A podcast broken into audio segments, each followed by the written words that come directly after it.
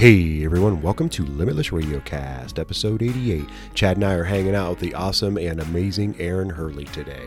We talk some sports psychology, stress management, stuff that everyone that's in sports actually needs to hear of.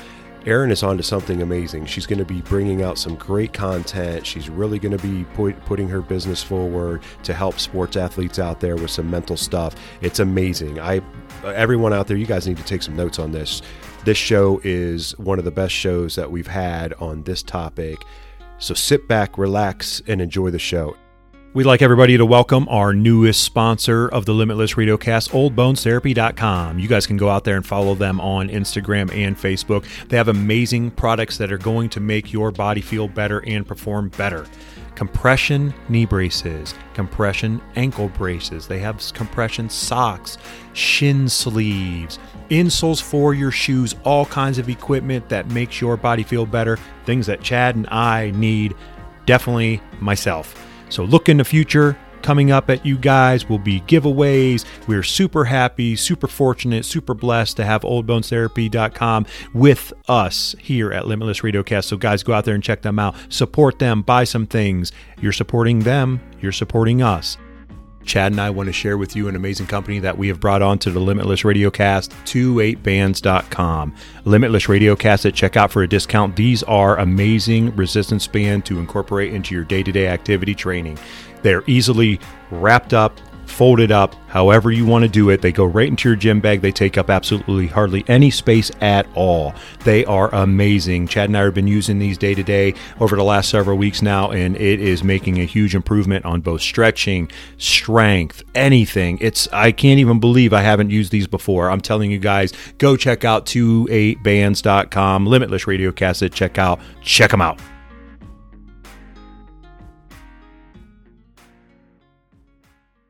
What's up, everybody? Welcome to the show. Hope everyone out there is doing good, taking care of yourself, and doing what you need to do each and every day. So, guys, we have a huge honor and privilege. Chad and I are hanging out with Erin Herle. She is a Brazilian Jiu-Jitsu black belt under Professor Cobrinha. If I pronounced that correctly, I hope I did. She's also, yes, okay. I, I mess up everyone's, especially professors' names, and when it's Brazilian, and I'm like, oh, geez, I just. I messed it up. Um, she has a, a amazing, a, a ton of information out there. She's been on a lot of uh, news platforms, obviously a lot of podcasts, because one of the most important things that she actually did that I support and love a ton is started the nonprofit foundation of Submit the Stigma. She's also a freelance writer, which is pretty cool because my wife is a uh, journalist slash now freelance writer, but she did get her degree for that. But anyway, Erin, thanks so much uh, for hanging out with us. We appreciate yeah, it very thank much. Thank you. Thank you. Um, I'm going to update a little bit because yes. I feel like go ahead, um, please. I am all those things, right? Um, I'm kind of a jack of all trades, but more recently I changed my life path for the nth degree of time. Um, I am now a uh, mental performance consultant in training. Nice. So awesome. I'm actually okay. taking all of my experiences and, and a lot of like writing and journalism and being that kind of like, I like to call it like an interrogator. Um, mm-hmm. I'm always like, but what do you really mean? Um, I'm always like, ask the hard questions. Now I get to do that for a living. So I'm actually finishing up my master's in sport and performance psychology. Um, and so I'm also heading towards the mentorship portion of it where I get to, you know, get my certification for to be a C M P C. Um, so that's, it, I feel like it's like the culmination of everything. So sure. I can't wait to talk about like that. And I feel like every podcast that I've been on in the past, like talk about my experiences and my opinions and my beliefs about, sure. you know, the jiu-jitsu lifestyle has led me to be able to create a more like healthy and sustainable Uh, like framework for yeah. other people to learn from, you know, like we Which, were just talking about burnout. And I think burnout is probably burnout and perfectionism. They kind of go hand in hand yeah. sometimes, mm-hmm. but um, those are the biggest ones that I'm like, I, I want to add the research, you know, to, to that and add it into the jiu-jitsu community and culture. And yeah, I've got, I've got really big plans. Um, good. That's good. So that's awesome. Uh, no. And that's good yeah. on you because you see it. You, you've put the time in, um, you put the effort in, and you've seen firsthand. You've talked to, let's just say, I throw a crazy number like millions of people, for instance, of of experiences and their stories and what is, and you're building all this information. I tell people all the time, like, it's important for you to to gather as much knowledge as you possibly can, yes. and then form that system that, and then give it back, like pay, like yeah. give it to people to teach them and and guide them, because we live in a day and age now where this is, it's an epidemic. It's really, mm-hmm. truly an epidemic, and that people need to understand it more, and they need to be, you know, Chad, Chad has talked about this before. It's okay to be, or I'm going to screw this up, Chad. um, how do you say it? It's, uh, it's okay. Um, it's okay to not be okay. Oh, yeah. It's okay not to be okay, but to understand that you need to talk about it, or, or journal about it, or do whatever, yeah. like it's process it. Yeah. So when we, when Chad told me you were coming on, I was like, sweet. I was like, because this is huge. And I grew up with very much this kind of stuff. I mean, I have A D H D. I have, yeah. and I've learned as an adult how to deal with that. Uh, my oldest son. Can you tell me your secrets? I'm still um, I'm hyper focused, so it's kind of crazy. People are always like, "How do you do that?" So I'm an engineer by trade, and I draw. I'm a product product designer, so I draw on the computer all day long, um, doing three D models and stuff. And I can mm-hmm. listen to a book on tape and draw and do everything without that. But I've learned I to keep myself doing that all the time. Now, the bad part, if we talk about burnout, is that I'm so hyper-focused that I will go be, I'm an all-in guy, as Chad and I always say. Yeah. I will be like, oh, I can do this. Um, I started running. My wife, I ran for ten years. COVID hit. I quit running, just started jujitsu. Then my wife was like, hey, I'm going to start running. So she's been running for a while now, doing really well. And she's like, always like, hey, come run with me. So last Monday I went and ran four miles with her, and then I couldn't walk. And I was like, yep. that was stupid. And she's like, what, what's so wrong? And I was like, because I think in my head that I can just go back out there and do that, because I've did it for so long, instead of building it up, because I'm that all in person. So mm-hmm. at forty-five years old, I'm, I do still learn that, like, let's transition in a little bit. You don't yeah. have to be like, let's go. You know what I mean? Um, that my only tip or trick to A D H D is to find something that you can keep yourself moving on and not be distracted. Cause you know, like, it's very short span. Yeah. Um, and the distractions are very easily to see them. Like, we joke and uh, like squirrel. Yep. You know, I feel but... like most people have this like big candle with like a big long wick. Um, and you know, they just go through life and they're like, cool, I just see what everything that's happening. And uh, the wick is, you know, being uncovered and burned away slowly.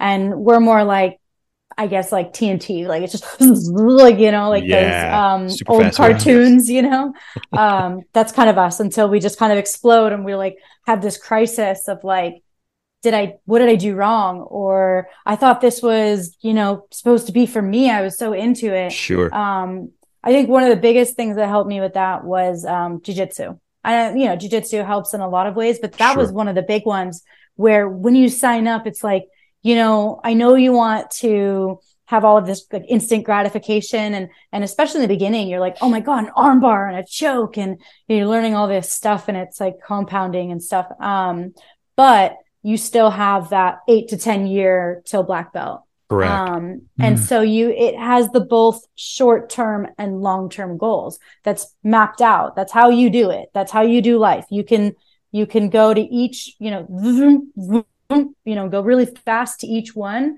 Eventually you're going to be like, whoa, this is a marathon, not a sprint. So yeah, for sure. Usually what we do is like we sprint, sprint, sprint, rest, rest, rest, you know, sprint, sprint, sprint. And we still get to where we're going about the same time. It just mm-hmm. is a different path. And different that's what path, I felt. Yeah. And so, you know, especially the hard part about rankings is like there's good and there's bad. The good is that it's pacing us and we're able to see progress, and you can think, this is what a white belt does. This is what a blue belt does. This is what a purple belt does. And especially if you compete and you're comparing yourself literally to the other people at that rank, sure. that's great. Um, but comparison, right? We're comparing, and comparing is really hard when you're like, well, I trained just as much as that guy and he got right. his blue belt before me. Like I've heard that so many times. Um, and I've been, I've been there. Um, sure. I had right, a meltdown, right. you know, I, I had switched gyms when I moved over to Marcelo. So I went from Cobrinha to Marcelo. I'm like, these guys know each other. They're from the same team. Sure. Like, we're all family. Um, and, you know, I'd been training there a long time while I was visiting. And then when it came time to do the promotions, I expected to get my brown belt. I'd already been a purple belt for three years. I'm mm-hmm. like, I've already done stuff. I won stuff. Like, let's do this. And I didn't get my brown belt. Um, and I was so upset. And I ended up talking to Sarah McMahon, who was there, because she also gets, you know, she was training with us and gets promoted by Marcelo. And at the time, she was really putting her, her counseling degree to use. And she was telling me, like, you know, you have to think of like the whole big picture, and like, you're going to get it. We sure. know you're going to get it. It's just not today. And that's okay. Right. Um, and that was really hard to deal with. And so I went, and I was working for Gracie Mag at the time. So I went and did an article where I interviewed a bunch of competitive legends who also have students of their own. And I asked, how much does competition result weigh in on your promotion? And you know, in a conversation later, um, Marcelo had to be like, you know, I, I know you wrote that article because you were upset you didn't get your brown belt. And I'm like, you're like, no, I didn't. No, oh kidding. God. Like, like I, I want to be seen, sure. recognized, validated, but not in that sense where sure. it was like, oh, you saw my like inner temper, tant- uh, temper tantrum. And so he's like, look, you know, you've been here technically training under me for six months. I don't want to be disrespectful to Cobrinha. Like, sure. I don't, you know, like, it's just going to be a little bit longer, dude. Like, you know, right. um, and so I've matured a lot through that and through those experiences. But I mean, I've definitely had my temper tantrums, and the rankings are just really hard to, to deal with Heck sometimes, yeah. especially like stripes, dude. Stripes are great um, for motivation, but I feel like, I feel like stripes aren't something that should be public.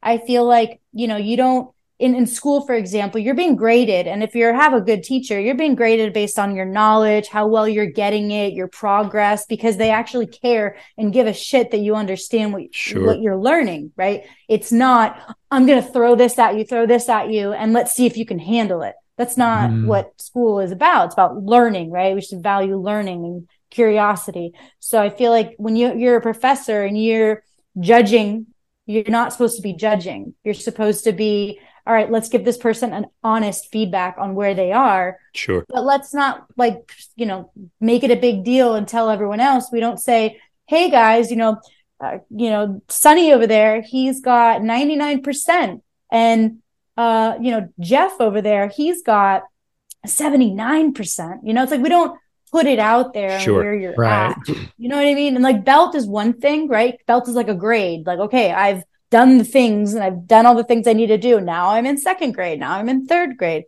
But the in between is like the assignments, the homework, your, your actual progress.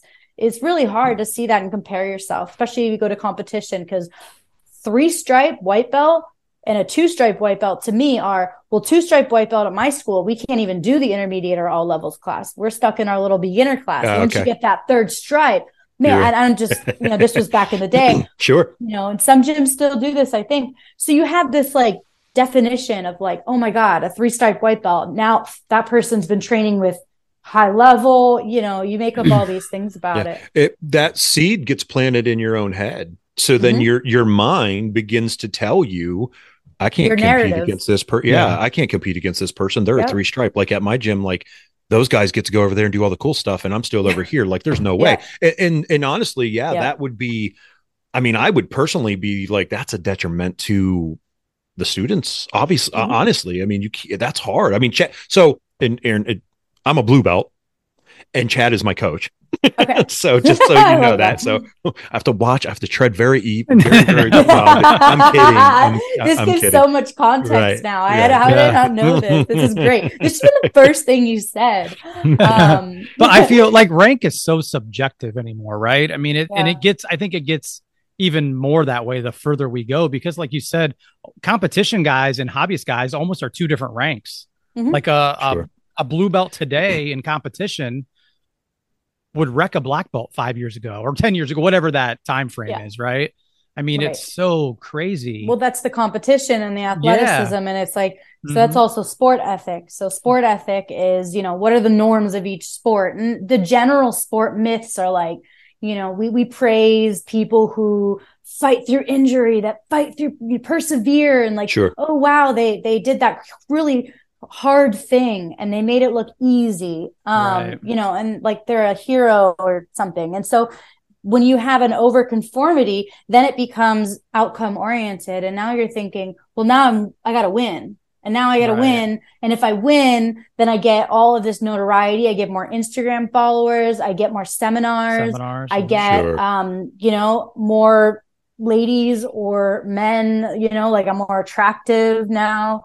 I'm worth more worth, right? Worth is a right. big thing. Cause sure. it's like, right. there's the thing in jiu-jitsu is there's no distinction. We don't have a professional league. We don't have a national governing body. Right. We don't have that ability mm. to say, this is my personal life.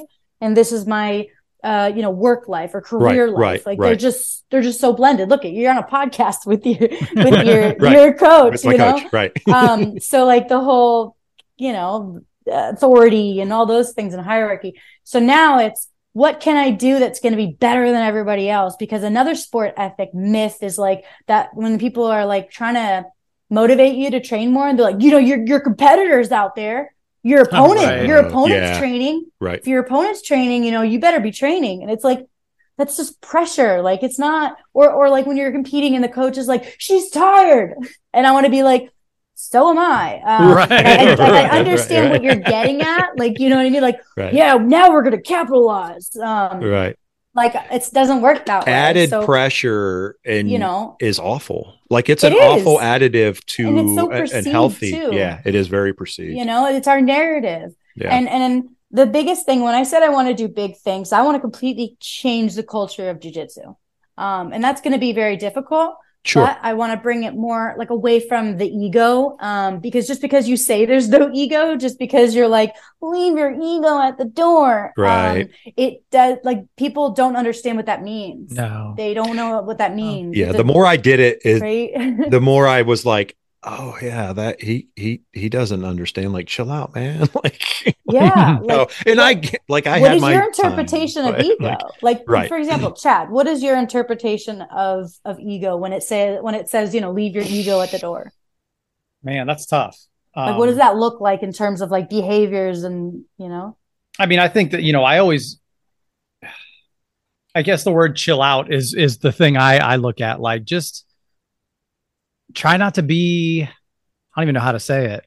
Like try not to be a tough guy. Like we have all these guys that come in that want to prove themselves, right? Performative, and, right? Perform, yeah, and do that. And it it takes a while. It's going to take a while, especially when you walk in the door, right? Yep. And somebody, because I let, most of the time, I let everybody roll day one if they're comfortable. Like I have created right. an atmosphere at our gym that I trust all my guys. I don't have to say, hey, don't go with him because you might get hurt. Right. And that's mm-hmm. taken a long time to cultivate that too, to yeah. where I don't have to have my eyes on everybody. Now, obviously, we're not baking cakes and it's jujitsu. Things could happen still. Mm-hmm. Sure. Um, but I trust all my people to roll with whoever, male, female, anybody. Are you um, making this explicit? Like when someone signs up, are you like, this is the, this is what we have here. This is the situation. Um, Yeah. Yes and no. For the most part, yes. Yeah, I'll talk I would say to the them. culture has been it's built the, that way. Yeah, it, the culture has been built that way, mm-hmm. and it's just known something that I won't put up with. You know what I mean? Like, if you're going to go hard, you know, we'll have a talk, and we might have another talk, and then it's going to get a little more. You know, sure. like right. hey, like I don't want to lose any student. Obviously, it's a business, but it's going to come a time where you're a fit or you're not a fit. So you either mm-hmm. change to our culture or you can go find another gym. And usually they change to the culture and they figure right. it out and slow down and, and all right. that stuff. You know, it's like, I've had people go hard with me and I'm smaller, you know, I'm going to be forty-eight years old this year. I'm one hundred fifty pounds, you know? So, you know, I kind of mm-hmm. choose my, my partners a little differently now, but I'll ask guys in the middle of a roll, like, hey, are we, are we rolling? Or are we fighting? You know? Oh, we're rolling. Yeah. Yeah. And then we go again and I'll I stop like again. I've yeah, seen him then, like literally stop in the middle yeah, of the roll. Like, what are and we he's doing like, here? Are we rolling or are we fighting? And the person stares I at him like, that. a, you know, the, the old montage of deer in headlights. And I'm just over, and like I might be say, chilling or something. And I'm like, yeah, they usually say we're rolling and then we'll get it go again. And then it gets intense and like, hey man, like. You're like, are you mad at me? Yeah, something like that. Like what, you know, what are you, what are you trying to do? You know, and that's where we get into goals with rolling. Like if you're a new person and your goal is to pass my guard, that's probably not a good goal to start yeah. with. You know what I mean? Not realistic. It's not realistic. right. Yeah. yeah. So that's yeah, that was a, kind of a long winded answer for you, but. Realistic. No, I like long-winded answers. Um, realistic is one of the biggest things. I recently um, had to tell someone close to me, um, they wanted to spend all their money and go to Europeans, and they're more of like a small town local grappler. Um, and like, I, I, you know, you try to just say, well, is that really a good idea? Like, do you really have the money for that? You know, it's because I've, I've done it. Like I sure. literally took the in, inheritance or the, you know, the life insurance policy from when my dad died and took fifteen grand and basically just did all the I B J J Fs and just had less to worry about because I could care for my, you know, accommodations and um, travel. And it gets really expensive. It's a, sure. real, a huge investment. So More I had than to, I think people realize too, yes. by the way.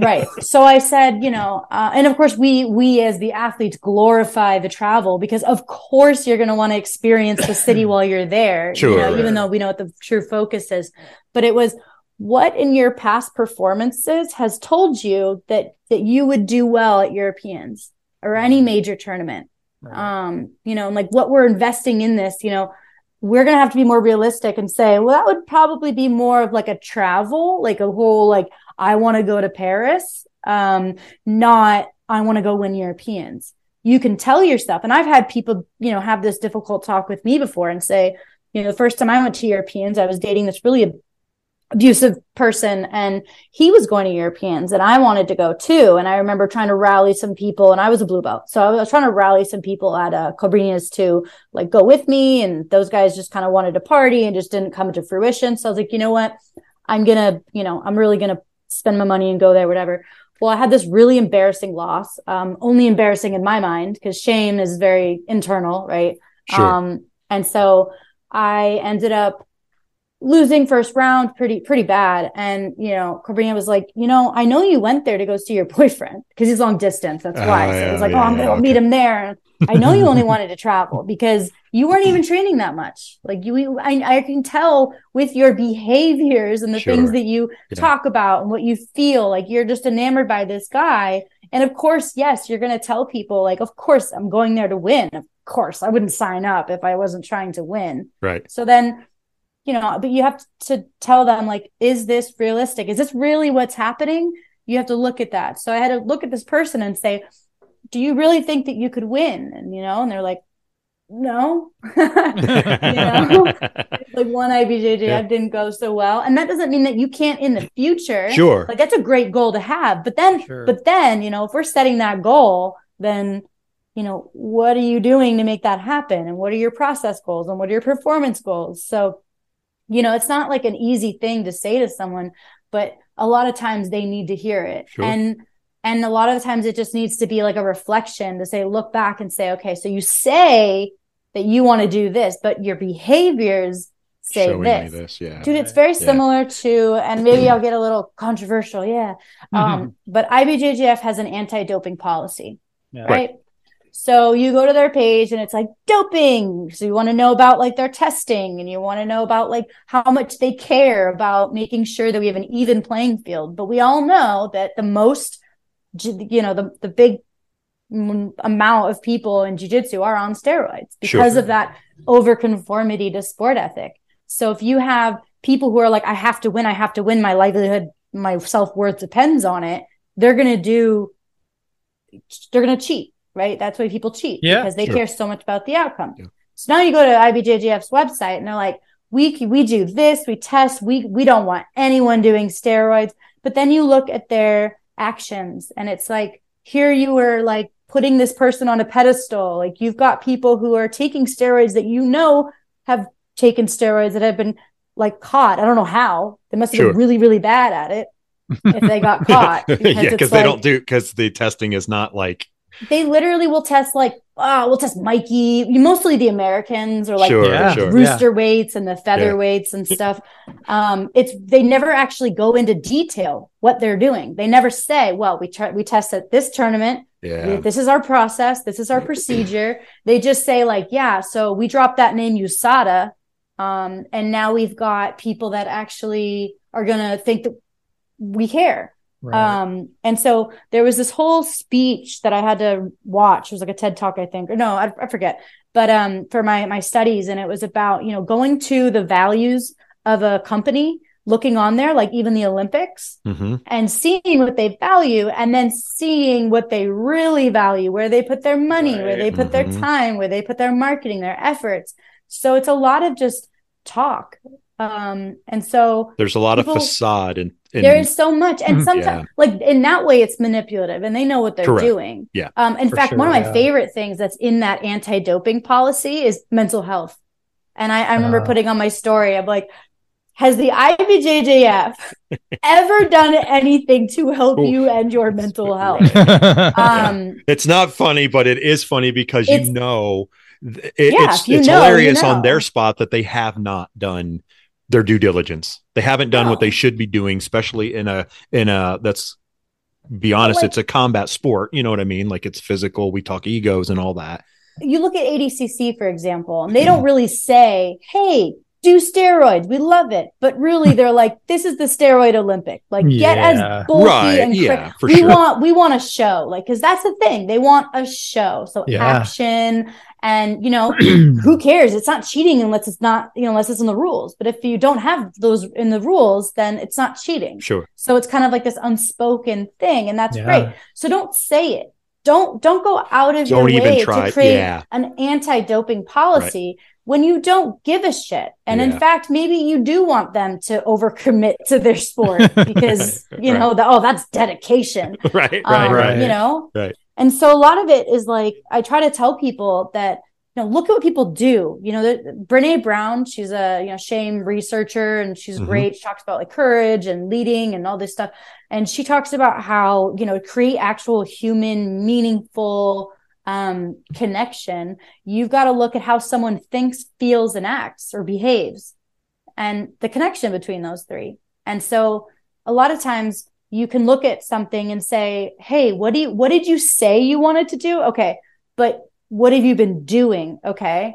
And you say that you feel this way about this thing, but the way that you talk about it and you think about it tells me that that's not, you know, there's incongruencies. And so it takes someone on the outside a lot of the times, and that's someone that I wish I had, um, is to say, you know, I had those moments, obviously, like I've talked about Cobrinha and Marcelo, but mm-hmm. you need someone to say, this is what your situation is, and this is what it tells me, and then how you're acting, how you think, all these things are going to tell me so much. Or you just say, tell me a story, or tell me about a time that you felt great. Tell me about a time that you felt shitty. And then now let's take it apart and see what those elements were that maybe impacted it and how we can sure. control or change those. Is this what you want to do within the um, B J J community? Like what you're headed yeah. towards and this, I, uh, like what you're speaking of? I want to help coaches. So as much okay. as I can help an athlete, I really, I strongly believe that environment is huge. Mm-hmm. Um, and of course we can't always control, we can't control our environment necessarily. And a lot of the times, like I was lucky, like I, I started in L A. So the first gym that I walked into was Hamala Bahals, and he is, you know, multiple time world champion, legend, love the guy. But I mean, I could have, I just walked in thinking it was just Joe Schmo Jiu-Jitsu. And then, you know, someone goes, did you know that he's like the Michael Jordan of Jiu-Jitsu? And I'm like, what? So then I'm like online, I'm like Googling him, and I'm like, what? Um, and so you find kind of like, uh, wow, I hit, I hit the jackpot, you know, sure. and then Cobrinha moves to town and I'm like, hell yeah, I'm going to go with that guy. And then, you know, start dating someone on, in New York, and Marcelo Garcia, sweet, you know, and go train with J T Torres and go train with Lucas Lepri and sure. all these people. And, and I'm always seeking out the highest, like the, the biggest, you know, most tough room, you know, I wanted to always be the best. So I got a lot of information from that. And so I was really, I was really lucky, and I'm, I feel very spoiled in that, in that respect. Cause someone from Ohio, for example, especially back in the day, you're only, I mean, you have some really great, great people, you know, but how do you know? How do you know sure, back right, in the day? Right, like, we know now. Right. Right. Right. Right. right, teams, right but, yeah, exactly. But like back in the day. And so it's like, you know, um, being able to um, kind of see the doors that have been opened for me and the doors that I sought out. So now I really want to help coaches. So mm-hmm. environment, you can change, but back in the day it used to be, oh, you left your creonch, you're a trader, but right. now it's like, okay, we just, we get it. You, it's your money and you're going to take it elsewhere. And there's sure. still going to be a lot of hard feelings, but you know, you right. can do it in, in a correct way.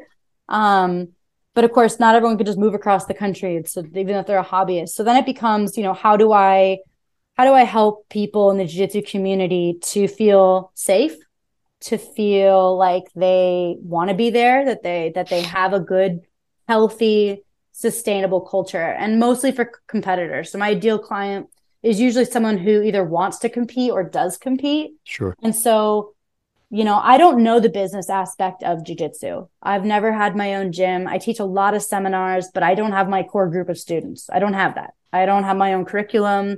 I don't have any of that. I mean, if you, if you're a brand new white belt, like I can give you an introductory lesson, but I honestly don't know how I would technically map you out from white belt to blue to purple, because that's really difficult. And look at it like this: you just do it. You're about to, because kind of, because kind you're of. going to be, a, but, but you're going to map them out in a different way. It's and this is uh, this is awesome because, you know, personally, I mean, I read a ton. I try to study and, and absorb as much information um, as I can. And this is not something that I've ever heard of, of someone doing, because you're taking it from a different aspect.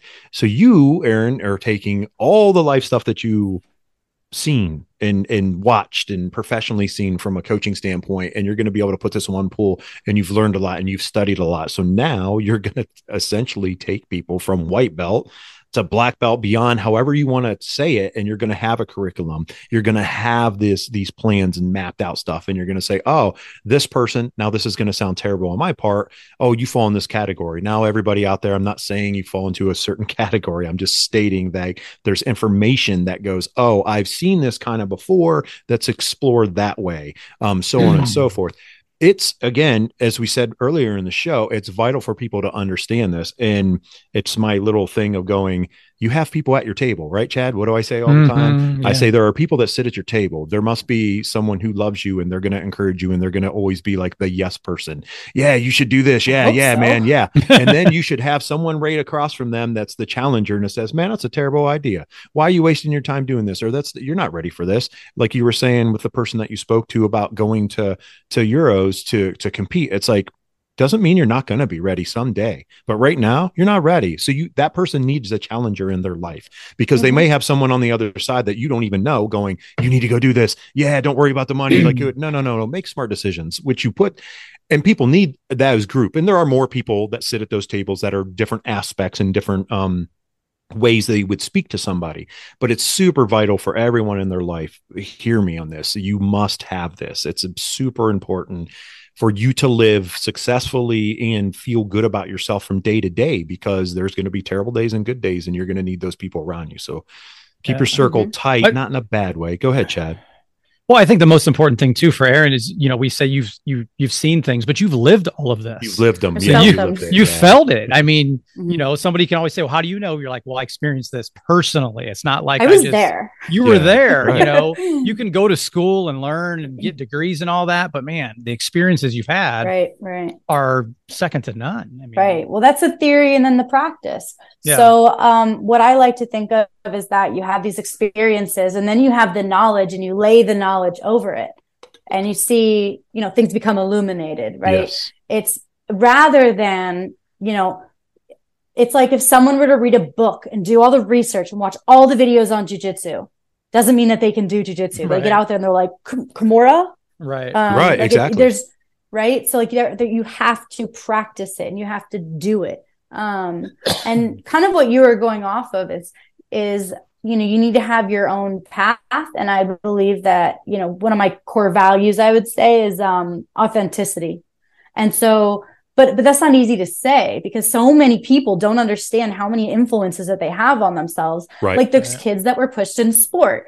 If right. you're pushed into sport, you're not really going to be thinking about, well, I, I, I love this. Of course I love this. I've always done it, rather than, do I really love this? What about it do I love? You know, what, what about it would I change? What about it do I think that helps me and supports me, versus, you know, maybe I don't really like this and I just done it.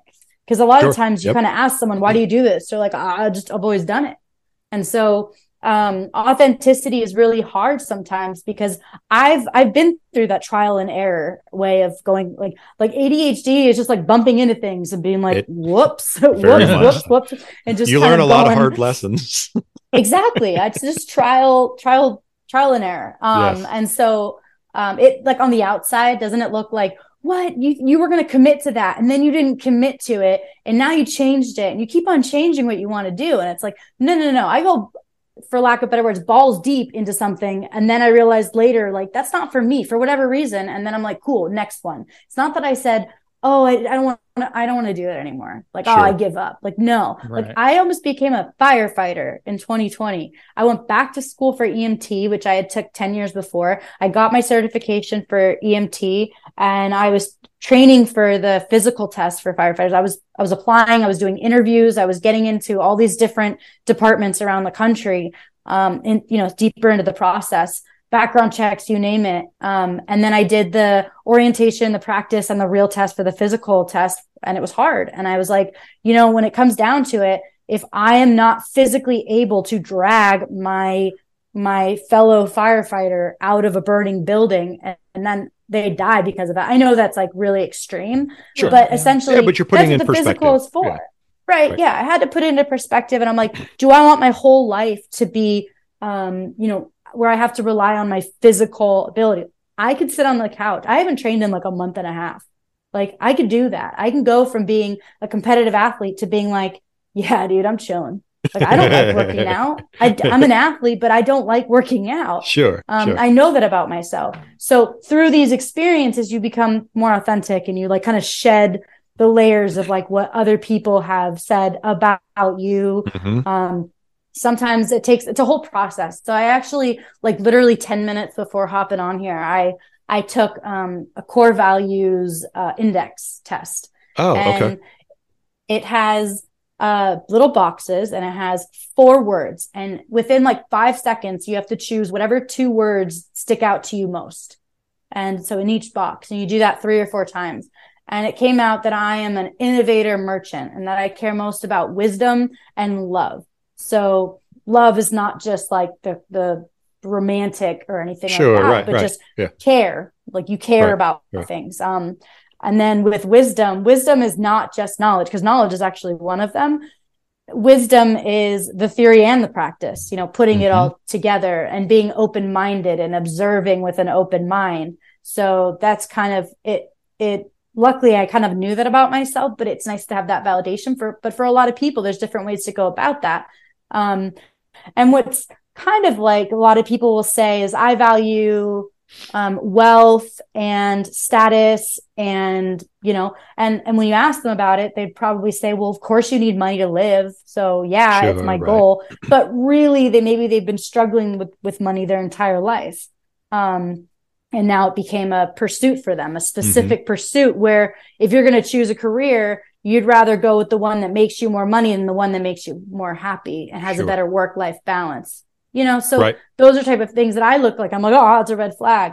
Um, but I also am from the belief that I can't just tell people like, ha, that's unhealthy. Um, right. Because they're, they're not really going to take it. But, you right. know? They're, they're going to be like, excuse me? Like if I go, you know, how much do you think jujitsu matters? Because like back in the day, and we've all been through this, that obsessive stage. We're like, sure. it matters the most. Like, screw my family, screw holidays, I'm going to train. You know, we've all been like that really intense. Um, yeah. And so I was too. I, I literally, my self-worth was in jiu-jitsu. And if I lost my first match and this blog wrote, you know, that, oh, this purple belt, you know, Erin, she's going to win her division. And I put all of my Whole Foods, um, you know, lunches on my credit card, and I don't actually have a job. I just had some money saved up. And now all these things come crashing down that moment that I lose the first match. I'm like, I wasn't even here. Um, right. I always tell this story, but my mom always gets me the, the Brazilian steak, um, because they usually have the tent to Pans or Worlds. And so we were sitting down, and I had lost my first match at Pans, and I had my food in my lap, and I just start crying over it. And I'm like, I don't deserve this. You know, and that, uh, okay. that's really sad. That's really sad sure, to look at. Is, yeah. Um, and so some people would be like, no, no, no, you're so dedicated. You're so dedicated. Like, oh, I admire that about you. And, you know, you'll get them next time, Tiger, because yeah. they're not in it with you. There's no sure. possibility right. for you to be in it. And like, you can have a similar situation, but if it gets to that point, you kind of have, like, my mom was like, do you want me to call the suicide hotline? Like, cause I was I was bad um, because so much of my worth was just in my performance. Mm-hmm. Um, and if I had a mental performance consultant tell me, hey, uh, did you know that you are creating a really, really, really bad habit? And also that you are creating your own, your own situation, um, your own narrative. And we can change that to make you feel like you don't have to off yourself because you, you lost at sure. a tournament that happens every single year. And people don't particularly care about purple belt results if your goal is black belt. Right. Um, so I've been in that where it's like, you know, literally the day that I signed up, I'm like, I want to be a black belt world champion. And to get there and realize like, holy shit, like, you know, that doesn't mean anything. And most of the females that are in my division and in other divisions, I look around, are pieces of shit. It's for, you know, I'm not, sure. not always. For sure. Example, sure. But, yeah. But I mean, they're not like, that's not what I want to be. I don't, I don't want my priority to be winning. Like, right, like right. winning doesn't mean anything. Winning doesn't make you more marketable if you can't, sure. if you can't have a conversation or, you know, just have if a, if you're not persona. Functionable, like in societies, yeah, like if you're not marketable, you know I mean, right? Yeah. Then just because you have a world, you know, a title medal or something, you, yeah. you got to talk, you got to be able to teach. Yeah. That's another thing that I really want to help with is that like, I'm not going to teach someone how to teach. Um, teaching is a whole sure, nother Sure. thing, it's a whole nother right? avenue. And right. I'm not going to teach you how to get business or because I haven't done, haven't done that, but I know how to make people and like people feel like they matter. Um, giving people choice, mm-hmm. giving people opportunities of, for, for growth, um, and not making everything about winning. And so there's all these unspoken things that happen. Like, for example, if you're a gym that has all the medals up on the wall, you know, what does that tell you? You know, when you walk in, like, it's, yeah, it, you could look at it like, wow, these guys are champions in life. Um, they've got medals, or you could, you could look at it and go, wow, they really care about outcome. And maybe if I go and compete and I don't win, maybe they yeah. won't give a shit about me. Yeah. Yeah. Um, it's truth. I mean, that's what are these messages that you're sending? Right. And yeah. so it's like being able to say, like, you matter as a person, regardless of what happens out there, you know, on the mat. Yes. Do you want to win? Okay, cool. I'm going to be here to facilitate that. I'm going to make sure that you have resources that I do, you know, that I put you in a position that gives you the resources to do those things. It's going to be on you, but I'm going to support you. Not, you know, um, you know, are you training? Why didn't you come to training? If you said you said you wanted to be a world champion, you know, so like, people don't understand what that looks like and what healthy ways and sustainable ways. Cause sure. I've been there. I've been there where it's like, here's guilt and shame for not training. Here's guilt, shame, guilt, shame, you know, and that's not me saying, hey, I'm, I'm really not happy that you didn't train. That's saying, where were you last night? Okay. Well, why, well, um, I, I spent some time with my kids. Um, you know, I don't get a lot of time with them. They were home. I sure. was, you know, so I just stayed home and I spent some time with them because I value family and family time. And then having a coach be like, well, I thought you wanted to be a world champion. Where are your priorities? So right. I've been in that. I've been in those yeah, rooms. That's and hard. There's a lot like, of champions in those rooms, but I guarantee you those people are not competitive anymore because they, or, or they're not in the same environment because right. it wasn't healthy for them. It wasn't them. healthy. Yeah. Right. And so I don't know, maybe you have other ways to say it. Like, how do I no. say like unhealthy versus healthy? Because people don't I really want to hear that. Yeah. I think yeah. that's it. But I think that's it because you got to be honest with yourself and you got to hold your, you got to have some accountability, which so many people don't want to have it because it's so afraid. They're so afraid. Like it's hard. It, it's hard to be like, yeah. I'm accountable. Take responsibility like, hey, man, for your actions. I messed up. Like it, uh, people at work respect me a ton, like all the time because I'm that guy. Like I'm like, Terry screwed up, man. Like Not I'm being, sorry. Yeah. And I and I'll do it in front of everybody. And they're always like, wow, like he's like he does that, but then I get the utmost respect because they're like he doesn't really care. Like he cares, but in a different way. Like it's like yeah. I care well, about you, courage. But I'm like yeah, like I'm very much that person. But I didn't get that way. It took me a long time in life. I was an I'm still an introvert, which is still crazy because I do a podcast, but I'm an house. introvert by nature. In your right, house, in my, your home. Right, right, right. If you were in front of me right now, I might have my head down, Erin. Oh God, don't look at me. Are you talking?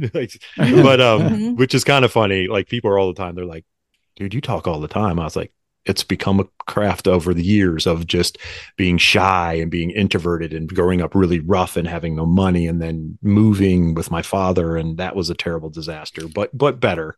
I gave up basically roughness to abusiveness, but it was going to be a better life.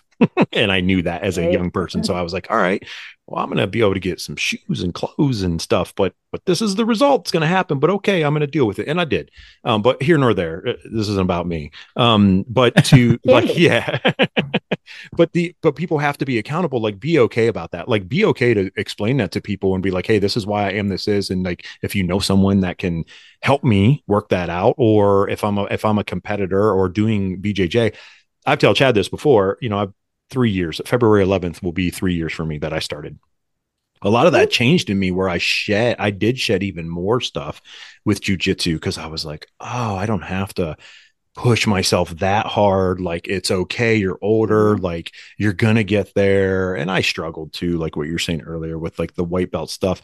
I was like, man, like, I know that stuff, but then, but I was in perspective and real with myself going, but you can't even move that well. So I would, I would make myself look at things and go, all right, you need to study this, or you need to learn that, that kind of way, which is so hard to teach people. It's hard to teach people that, or to get them to let go of that ego, especially well, men. Let's be honest. You know yeah, what I mean? Absolutely. I mean, there's a lot of masculinity hard. issues because, you know, winning is always associated with, with power, and power Correct. is always right, associated yeah. with masculinity. Um, so being a female, it's like, there's, there's an assimilation process. Um, so there's, there's actually studies done, um, about female M M A fighters and how they, they overdo their femininity because they feel that, you know, being, being so masculine, whether they have muscles and look masculine, or if they're acting masculine by, you know, punching things and fighting mm. or, or rolling and all those yeah. things, it's like, they're like, well, I can't lose my femininity. And so they go, you know, completely to the other extreme mm, the other side, to try and yeah, balance it out.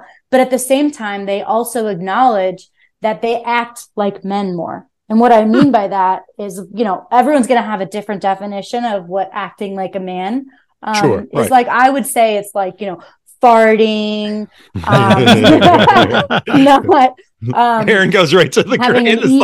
Like, yeah. See, yeah, I'm laughing, my, clearly. My dad always said, you know, boys pick their nose and pee outside. And I was like, Dad, so do I. Um, I grew up like on a ranch, you know, I had a farm, like in a barn. And I'm like, hell yeah, I'm gonna go pee in my horse's stall. I don't want to go in the house. Right. Um, but, you know, you have people who have to assimilate in some way. And so, sure. but, but then, you know, if we look at it like gender, um, you know, it's not just that, because there are men who feel like they're not man enough and that there's this ideal man.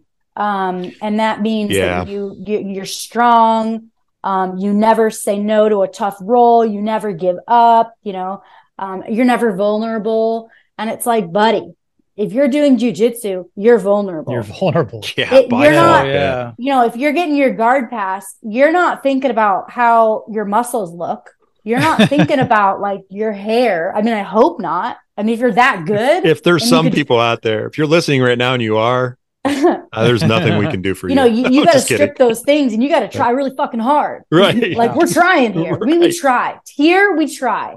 Um, There were two two instances where um, one when I was a blue belt and one when I was a black belt, where the my opponent was fixing her hair during the match. Okay. Oh man. So the first time that happened, there's a picture of it too. Um, I finally get her in my clothes guard, and um, no, no, I, I think I was whatever. I don't remember, but it was her. You know, we, we both were like, oh, oh, cool, break.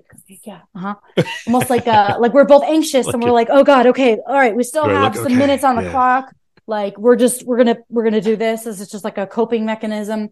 Um, and I remember sitting there and thinking, why am I giving this bitch time to fix her hair? Like right. this is like, what am I doing wrong? Um, yeah, like, right. I'm never gonna let that happen again. Like I'm not, you know. And then the second time it happened was the finals of Europeans in two thousand eighteen when I fought Beatrice Mosquita, who mm. I believe is the pound for pound best in the world. She's good. Um, She's good. Yeah. And very, you know, here like w- you know, I defended like seven different uh, attacks and finally end up in her clothes guard, and I'm just shitting bricks because I'm like, this is her position, even though any position is hers because she's kind of good everywhere. Right. But she was Oh, she was fixing herself up too. Oh, man. Like, you know, and that, that to me is, you know, so many things. That that's confidence, you know, because she knows yeah. that I ain't going to do shit right. from her close guard. Right. Uh, I'm not going to be threatening her. She doesn't have to keep her eyes on me. Um, it's her, it's her fight. It was her fight. I sure. was just behind, behind, behind from the beginning, um, playing catch up. And so when she felt like it, she was like, boop, choke, boom, we're done. Um, but in that moment, it was like, all right, so that, that was just, that was a complete, you know, ability. Like she had, her skills were just above mine, her experience levels, her, her ability, uh, in jiu-jitsu was just higher than mine and her awareness at that time. And that's okay. That was like, all right, this is a clear gap. And there's a lot of stuff that I need to do mm-hmm. to be able to close this gap, and I'll get, I'll get you next time. So that was my thinking. But, you know, as a blue belt, knowing that, like, I, I think I had beat her before, or maybe I, you know, first time facing her, but we're both blue belts. And so I think I'm the shit because I'm a blue belt. Sure. And so I'm like, I, how could I let this person feel so safe and comfortable during this match that she's able to fix herself? So, like, that was the thing that I needed to focus on, was like, all right, I'm not, I'm like, it's not just the opponent, it's also the time that I'm trying sure, to right. fight as well. Like, I only have a limited amount of time to try to win. And I ended up losing that match at, at blue belt. Well, I lost both, but, um, you know, it was, it's hard to like, sure. to look at it and go, okay, what, am, what is performative? What is, you know, you can't be performative if you're truly training hard. I, one time I posted, I said, um, on my story, there was a guy that I liked, whatever. Um, he, you know, said, oh, I want to date you, whatever. I want a relationship. And I, and I posted on my story and I said, if you're not, if you've never farted during training, then you're not training hard enough. And he messaged me and goes, this is why we're not dating. Um, oh, uh, so yeah, I mean, to be honest, like, going back to authenticity, you know, and, and also with Chad, what you're saying with like a culture, it's like, yeah. this is the culture, or this is who I am, or this is, this is who I portray. These are my values. This is what I care about. This is where I put my effort. um, and if that doesn't jive with you, then good riddance. Um, Some people screen. I know, I know some people who screen their, the students that, that, um, that want to come train at their gym, and they're not doing it on like, like noticeably, but they're, they're definitely screening. Like, do I want this person at my gym? Right. Um, uh, yeah, rather sure. than letting them like come in and just like see how things pan out. And so that is more of a culture of like, I'm judging this, I'm judging. Right. Right. And then when you go in there, you realize that you're constantly being judged and there's performative. Or I used to say that um, when the Mendez brothers opened their academy and it was all white, um, mm-hmm. and you had to wear all white gis. Yeah. Um, I used to ask some people who had trained there, who were who were visiting, and they're like, "Dude, I, I felt like I felt like I couldn't I couldn't make a mess. Like like I couldn't sweat because sweat. Yeah. it's gonna it's gonna darken you know the, the mat or whatever. Or like yeah, like you like you have to check your hair during right the- right right right exactly. Like, you know, and it's like if it, like I feel like if I had ever trained there, which that was the one place I wasn't allowed to because Cobrinha and Hafa, the rivalry. Yeah, right. Um, I mean, I'd visited there for Gracie Mag, but never trained. But I felt like I was gonna care more about what I look like and and you know. how much effort it looked like I was showing versus, um, you know, how much effort that I was really going to need to, to, sure. to have and show. And I think effort is not effort is like, it's not the opposite of performative, you know, but it's, it's, it's very hard. And if you can, if you can control how you look while also beating people up, I mean, Cobrinha, right? Cobrinha's got the perfect it's hair and hair. He beat everybody, yeah. right? Kaio, Kaio's the prettiest man in jiu-jitsu, uh, person maybe, and yeah. he wins. It's kind of funny when you see those guys and you're like, "What do you look like that?" And then you're like, "Right?" Or the yeah. females, awesome. I'm like, "You brush your hair? Right. Like you have time? You have yeah. the will to brush your hair and paint your nails and do all of these things." Every time we would, because I would go and I didn't have a team where where like. I was never on a team that was like, yeah, we're all together. We do things together. Um, it was more like I had my team of, you know, Liv in Australia and Margot, wherever she was living at the time, whether it was like Hong Kong or New York. And then I'd have Christina was up in the Bay Area. And then I'd have, you know, all these other people from around the world. And we'd all get together at Euros or Abu Dhabi and we'd stay at the same place to make it cheaper. And then yeah. we would all cut weight together. We would all, because we weren't in the yeah. same divisions. And then we'd coach each other. So we were like our own little little team and support sure. system. And so um, it's like when you, when you have people that are like part of, I don't even know where I was going to go with this. What was I talking about before that? I don't even remember. This happens. Um, we were talking about the prettiest man, yeah. woman um, doing so, hair. yeah. So um, we would do like fight week. So every time we would get to our destination, we'd like actually go do girl things because oh. to me it was, you know, okay, I've done all the preparation. Sure. All the preparation is done. So now let's, let's make ourselves feel good. Um, yeah. Whatever that, that may be. Whatever. Let's go get a sure. massage. Right. Let's exactly. go, right. Whatever it is. Yeah. Let's go look and travel. Like, let's go do those things. Cause it's hard. It's hard when you're just competing and then competing and then competing and competing.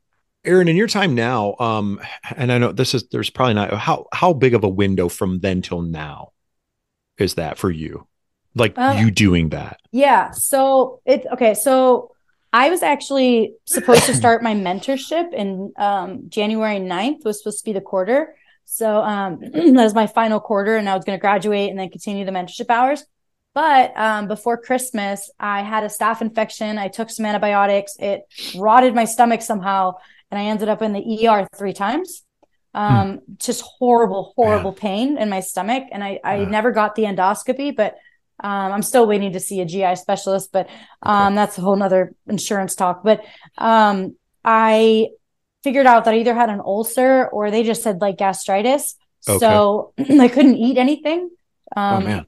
And I was taking this uh, like coating medication and then I had to like time it out. Then I was taking uh, like a P P I. So it reduced the stomach acid. Yep. Yep. I was living off of Jell-O. I couldn't eat anything. And then it became just scared to eat anything. Yeah, because um, you're afraid of the result of what's going to happen. Right. Yeah. So I was supposed to go to uh, Pedigo Submission Fighting, Daisy Fresh. Um, mm-hmm. I was supposed to work at the Mount Vernon High School and as well as like, the jiu-jitsu and the wrestling academy there. Oh, nice. So okay. I flew out on the sixth, like knowing that I didn't, I wasn't fully healed by any means, but I was sure. taking my medications and with me, and I got there and I had one night there and I was like, I can't do this. I woke up in a panic. And I, I was so weak and I was like, I just need to get home. So I ended up coming home two days later and I had to withdraw from school. So I took, you know, I talked to like my, my, my mentorship advisor and mm-hmm. she's like, look, it's three months. That's how long a quarter is. Like, you're not going to get left behind. The next quarter starts in April. You're going to be able to do it. You're going to graduate. You're going to do it. Just stop doing things. Stop. So I've yeah. just been literally Good. chilling. Um, Good. And I'm able to eat some things that, you know, I can't eat tomatoes yet. Sure. I, I Too tried much drinking acid coffee, in it. Yeah. you know, certain things. So I'm sort of getting yep. back. Good. Um, and I'm also getting over a cold, which, you know, love my immune system right now. Um, yeah. I was going to say your immune system's probably so, not like, yeah, it's, yeah so no good. I'm going to Niagara. So my boyfriend's in Niagara. Oh, um, nice. Okay. Niagara Falls in Canada. So I'm going to go there, spend a couple months and then come back here and do the the mentorship beginning here. So I'm still looking for a site, but I have until April.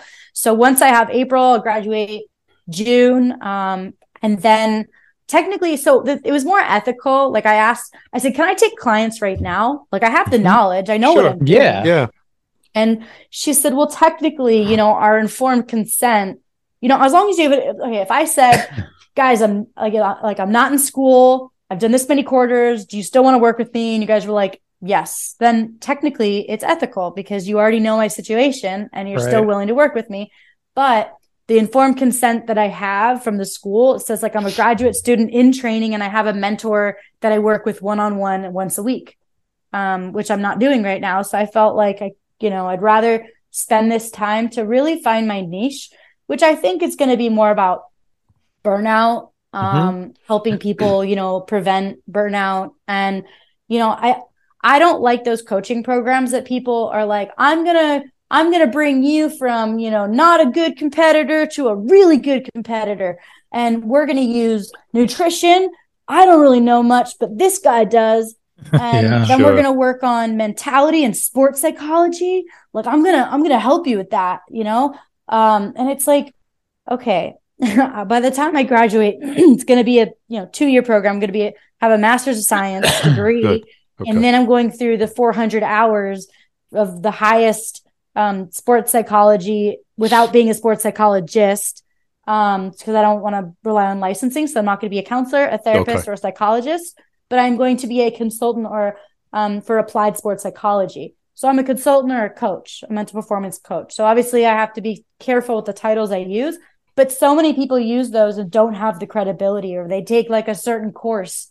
Um, right. They take one course from sure. somebody who did go to school, and yeah. then they start doing it. And it's like, no, I want to take it the really ethical way. Yeah. yeah. A lot of people try to build specific. a fake resume. Yeah. It's right, like, right. It's like becoming and a person. Like, yeah. Like being a personal trainer, right? Like, right. You right. can go take any kind of, I could do it after this and probably the, get the, what certified. Is the NASM? Yeah. Um, right. Yeah, yeah. Like anyone can do that. And that, right. that's fine. And like, if you're willing to work with that person, that's great. But to be honest, like there's a lot of people who either have the experience and now they're helping other people, which is great. But there's other people who take the certificate program and don't have the experience right. um, that I do. And like, it's, I have imposter syndrome. So it's very, very hard for me to like, say like people use superlatives a lot, right? Mm-hmm. They use a sure. lot of superlatives. They say like, they want to use or statistics. And they right. want you to believe that you're in the top certain percent of this. It's like, well, first of all, there aren't many mental performance consultants. And it's the same thing with jiu-jitsu black belt. Like there really aren't too many.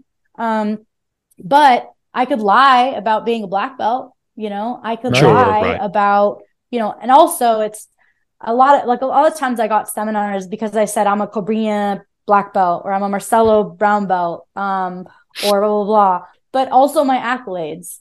And so in the, in this world, you have like the people that you're associated with, your team, um, which is comprised of teammates that you've never met in your entire life because they're just some affiliate that is paying your professor or whatever. Sure. Um, and then you have the, you have the, the, I guess like accolades. Yes. But what with the accolade says that you can teach? What says Nothing. that, like, yeah. what what's makes you a coach? And so, unfortunately, another the going back to like wanting to help coaches coach better is, you know, just because you know jiu-jitsu technically doesn't mean that you know how to coach somebody. And what what usually happens is, um, you know, we say I am a black belt. You don't say I have a black belt or I earned a black belt. That's the language we use. I am a black belt. Right? It's our identity. Mm-hmm. So a lot of that becomes, oh, if you're a black belt, then you must be a black belt in life. So I'm going to take life advice from you. Sure. Um, and really these people, unless you really know how they live their life and you agree with it and, you know, you align with it, that's great. But for most, for the most part, just because you're a black belt doesn't mean you should be giving out advice on how to tackle life's problems right. or yeah. be yeah. talking to people about their personal life, even if they do tell you. Because it's not, it's not ethical, right? And then you have, unfortunately, we have a lot of cases of grooming and of just like self-serving ego, yeah. or the or grooming a lot thing of is a really instructors like, sleeping yeah. with their students, and right. oh, but he's so good at jiu-jitsu, and it's like, well, yeah. When I was a white belt, and I was a completely consenting adult because I didn't start till I was twenty. Um, you get wine and dined. You get this sure. guy that says, "Oh, you don't have a lot of jiu-jitsu uh, female partners." Come to my gym, come to my gym. You could take my class. I know you're only a two stripe white belt. And like, normally we want you to have a three stripe white belt, but like you could totally take the advanced class. So then you go in there, you're like, fuck yeah. Like I'm getting, I'm getting like all this attention. I get to learn like cool stuff because I get to take a class that I shouldn't be in technically. Um, right. But I have this now, I'm now because, you know, he wants to fuck me, then I'm going to be able to do this class. And right. that's awesome. And then he's going to buy me dinner and I get laid. This is amazing. You know, like, and he's super hot. Erin's like, like, oh, I hit the jackpot, baby. Literally. I felt that so many times. You have no idea. And obviously like, you know, I'm a consenting adult and I consented sure, and right, here we go. Right, but, yeah. but technically if there is authority, there's a difference, there's a difference in power, then consent is not, is not able to be given. And so these are a lot of like ethical things that we go through that, you know, and of course there's slut shaming too. Yeah. Back in right. the day Afterward, was, yeah, oh, you're a Maria right, Tatami. Exactly. Yeah. Um, you know, you sleep with everybody on the mat or blah, blah, blah. Um, and it's like, yeah, well, if you had this hot Brazilian dude, like, like just waving his titties at you, like, hell yeah, that's great. that's, that's every woman's dream. What are you sure. talking about? Um, has yeah, it so changed? Like, do you think, has it changed? I, I don't know, to B J J be honest. I don't know. Um, I recently heard of another case closer to me where a woman was um, sexually assaulted by someone that I had I had trained with for a mm-hmm. while. Um, and then, um, you know, Nicholas Welker, he is, I think he got out of, out of prison and he's been deported back to Brazil, but he um, ended up uh, grooming and, and raping a fifteen year old when I used to spend time with just them alone uh, all the time. Uh, and I had no yeah. idea. So I'm kind of hoping to actually give my, um, what is it called? Testimony. Uh, your, your yes. Like... Testimony. The, the deaf, Def, Def, the, yeah, yeah, yes. I'm you, not a lawyer. Like we have a really yeah. good lawyer friend that we give train. My story or attorney. I should say attorney because what's that word? Um, um, yeah. So I'm hoping defa, to really yeah, it's gonna help. Screw with me the rest of the night because it's one thing to like to sort of like make yourself available deposition. For other deposition, um, but for but like to put people in a situation where they're gonna sleep with you because you're a black belt and that's it. Like, you know, it's it's. It it shouldn't be done. Like, sure. It needs to change. And so sure. all of these issues of culture that I that I talk about are like, you know, back in the day it was worse. I don't think I think today it's a bit different. And that's what I always wonder, you know, like, is it getting better? And and honestly, and I'm sure because the time when you came in as well, like started um, B J J, it was super hard then for a female. It, and I still think, yeah. and I, I don't want to believe that it is because all the females that are at our gym, they're treated equally. I mean, it's just like, hey, how you doing? Like, yeah, okay, here you go. Like, obviously, like if I roll with a female, it's, I'm not going hard or anything. I'm letting them kind of work on things because I already know that I'm stronger. And it's like, no, I'm going to work on other techniques here and, you know, but so on and so forth.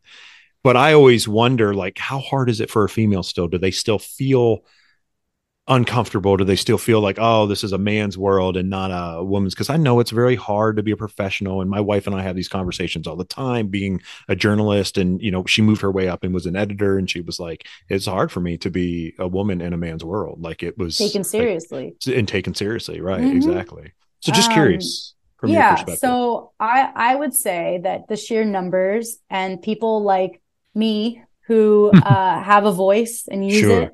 Um, you know, we have a lot of great role models nowadays, like Fionn. Fionn Davies yeah. is yeah. wonderful. Fionn's really good. She's just a yeah. derp, um, a derp living in her derp world, but sure. also winning titles and showing that you can be authentic and you can be yourself and you don't have to sacrifice um, your own dignity for a gold or anything else that, that is asked of us. Sure. And so um, usually when females get the limelight, it's like I had the limelight, I would say, for a bit where I had a bunch of Instagram followers. And I knew that if I shared my butt or my body, then I would get a lot of likes. That's natural. So that's social sure. media. So, right, of course, exactly. I was right. doing that for a while and stuff. And I don't look down upon females who choose to use their their bodies or sure. to show it off. Because let me tell you, when you when you're in like fight shape and you're cutting weight and you look the best you've ever been.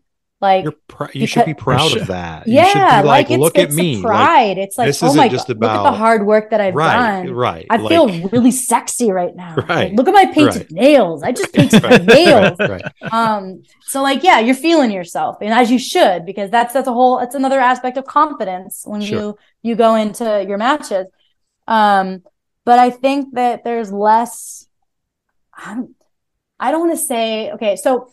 I don't want to say that what you said was wrong about rolling with a female, but what I like to clarify with people is that mm-hmm. rolling with other people, you have to adjust with every single person, not because of just gender. Sure. There are men who are smaller than me who I have to not kill.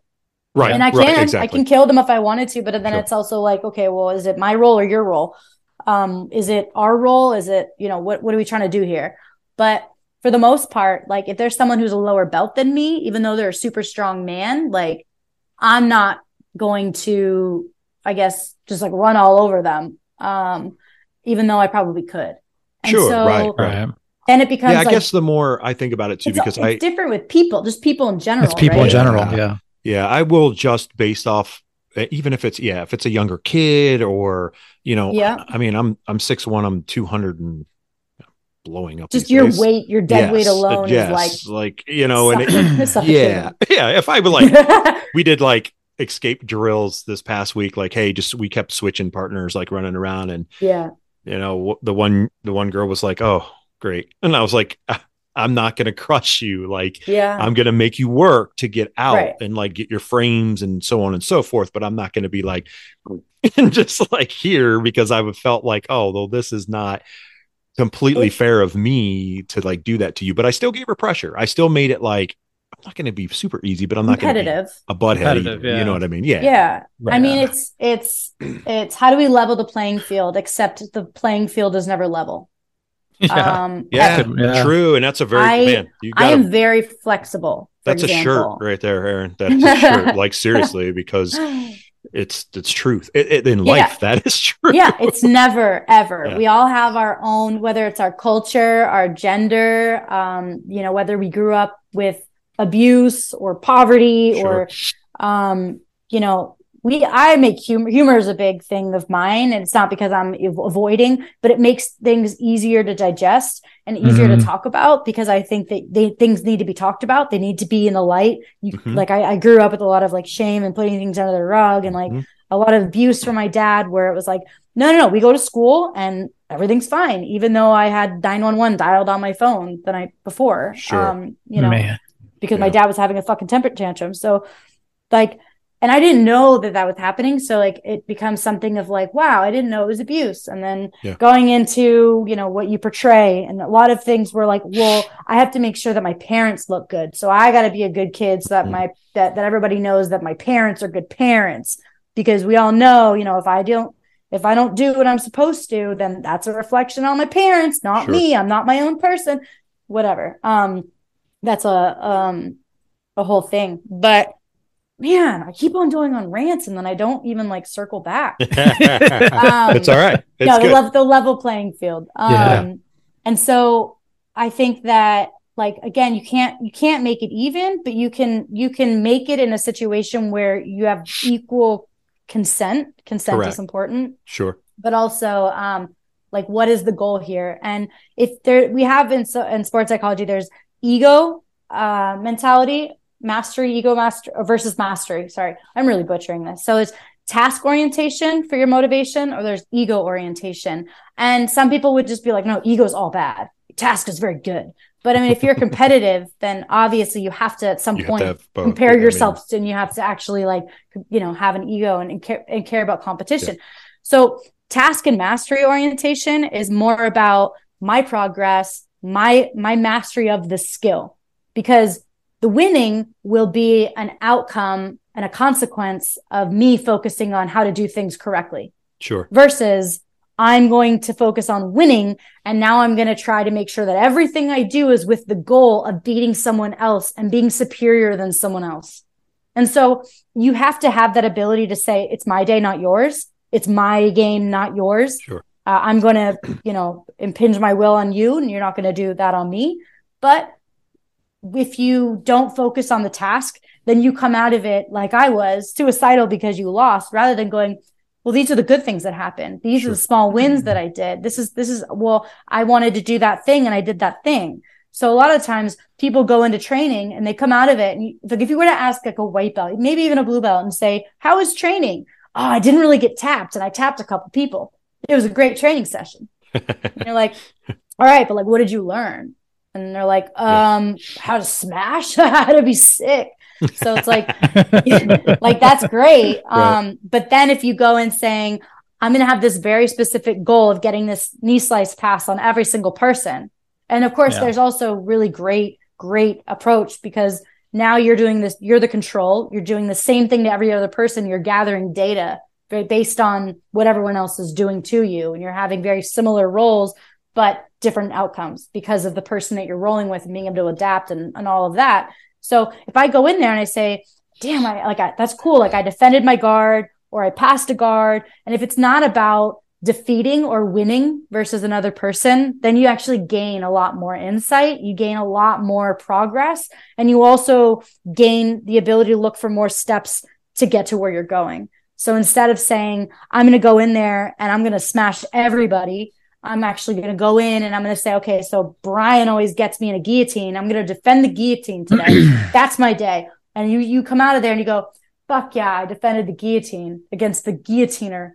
Like right, I, yeah. Right? I have so done this many a, times after Chad was like, he's like, right. get the little wins, man. Get the little wins. And then I was like, little wins, man. Absolutely. Okay. But it's not about putting myself above others or like a race. Um, right. You know, when it comes down on competition day, yeah, it's a little bit different. Little That's different, when you're using yeah. your sure. A game. But if you use your A game against every person in the room, then you're not working on any of your weaknesses.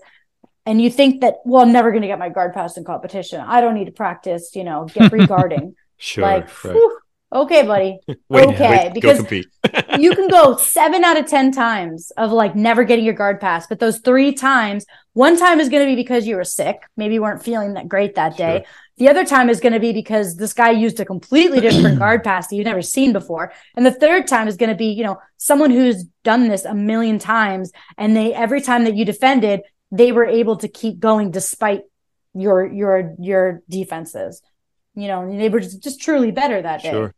So there's so many different ways. Have of you written all this it. down like through your time? No. So what happens is just, it's just like, I'm like, wait, there's, Erin, there's a book here, man. Like you yeah, could do an ebook there, or right? something to where um, you could, people but when could it's me this. in the paper or me in the blank document, nothing comes out. And so I have these calls with my friend who also is a, she's a counselor or okay. a therapist. Um, in um, another state, but she, she so helps me. So you guys me. record them? You should record them? Or I try to something. take notes. It's really hard, right? So I'm, yeah, oh, I I'm know. a writer, yes. but as soon as you're writing, you, you start becoming too authoritative or, you know, it's discourse that I need. You put so. your own restrictions on yourself when you start writing instead of yeah. just like, there's freehand. And I've done this for years where it was hard for me because of like, not on my A D H D, but I have O C D too. So, Yay, which, yeah, which makes me really good at what I do because what I do, cause I draw, right. I mean, everything's perfect. And people are like, you're insane, Terry. Cause like my pens on my desk at work were perfectly lined up all the time. Like people would mess with me all the time cause they would move them. And, and one guy, he'd That'd be, be like, me. I got you. And I'm like, dude, don't do that. Or if I write yeah. on a piece of paper and it was like off a little bit, I'd be start all over. Cause I'm like, I can't, it's got to be perfect. Now, it's really difficult. That's really having difficult kids has changed that tremendously in my life because I was like, you're not allowed to be O C D. Right, right. I just have, I have spots in my house O C D. That are like, you know, twelve inches by twelve inches. And I'm like, that's my spot. And then my wife, literally, she will put a note on it. Like if the cleaners are here and they're like, she's like, don't touch, like it don't Aww. clean this area yeah. because she knows it's perfect like, the way it is. Right. Like don't touch Terry's stuff. Like it's right there. And I'm like, that's all I, that's good. It's just a twelve by twelve inch area. I'm completely happy. I'm glad that. you have that space, that safe space in your house. Right, right. Of like yes. a square foot like, that is touch. yours. Don't ever touch Terry's corner. Yes. Like this um, is bad. Yeah. But that, yeah. I mean, like, I do this too, Erin. Like, yeah, I'll I know. Start but that means it's, then... it's a sign of a good conversation because there's so many ideas oh, the, flowing. The writing, it's hard to record. Yeah. So yeah. I have this podcast. So yeah, that's what I was going to say. I was going to say, yeah, right.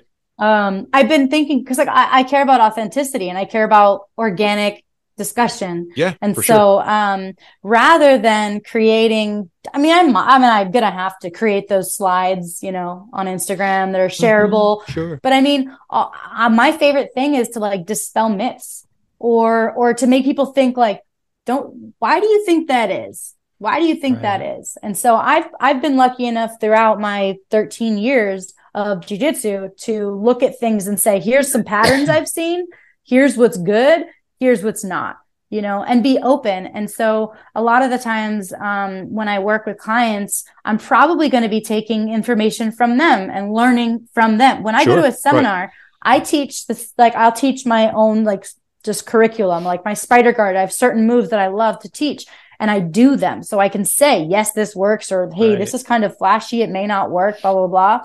Um, or my knee slice, my flamingo dive knee slice that I always uh, teach. And it, it, it was um, actually in November when I was at P S F, I get, I, I went up to Chicago to teach a class. And I've always talked about how you got to have your shoulder lower than the knee to get into um, that position for knee slice, because you want to keep their legs open, right? Mm-hmm. Because if they push you out of that, then you've got to do something different. Like you don't have that space anymore. So I used to call it like the gate or like the portal from like Stranger Things when that was cool. Oh, yeah. Um, it's still and cool. so some, some, yeah, I think so.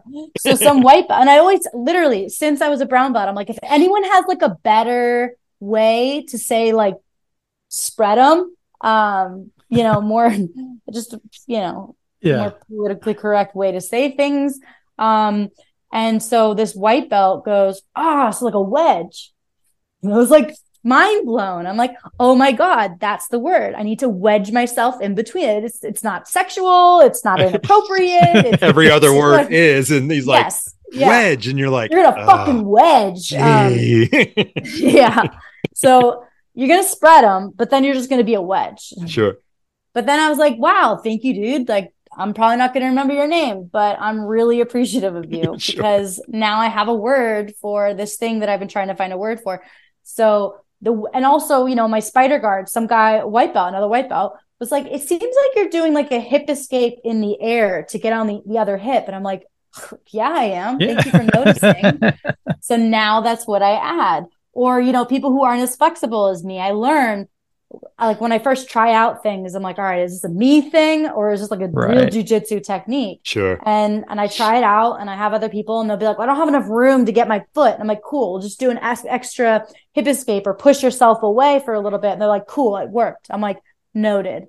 So yeah. that's kind of how I see things. And same as a podcast, right? You share things, or I, I sort of like say what's on my mind and you, you say it back to me in the way sure. that you understood it. So that, that's what I'm interested in. I think at, at, at the heart of it, I'm, I'm a researcher. I think I've always been trying to get research, but I've never been able to produce, you know, research.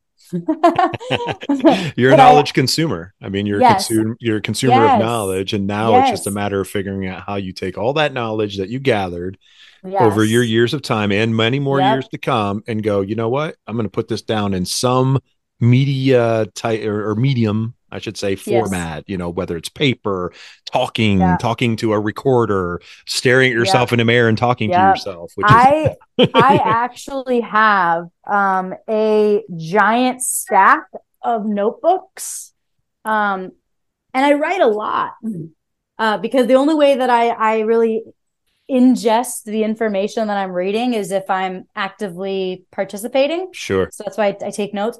But my problem is I never go back and read the notes. So in the moment, I'm like, that's a great idea. I'm going to write that down.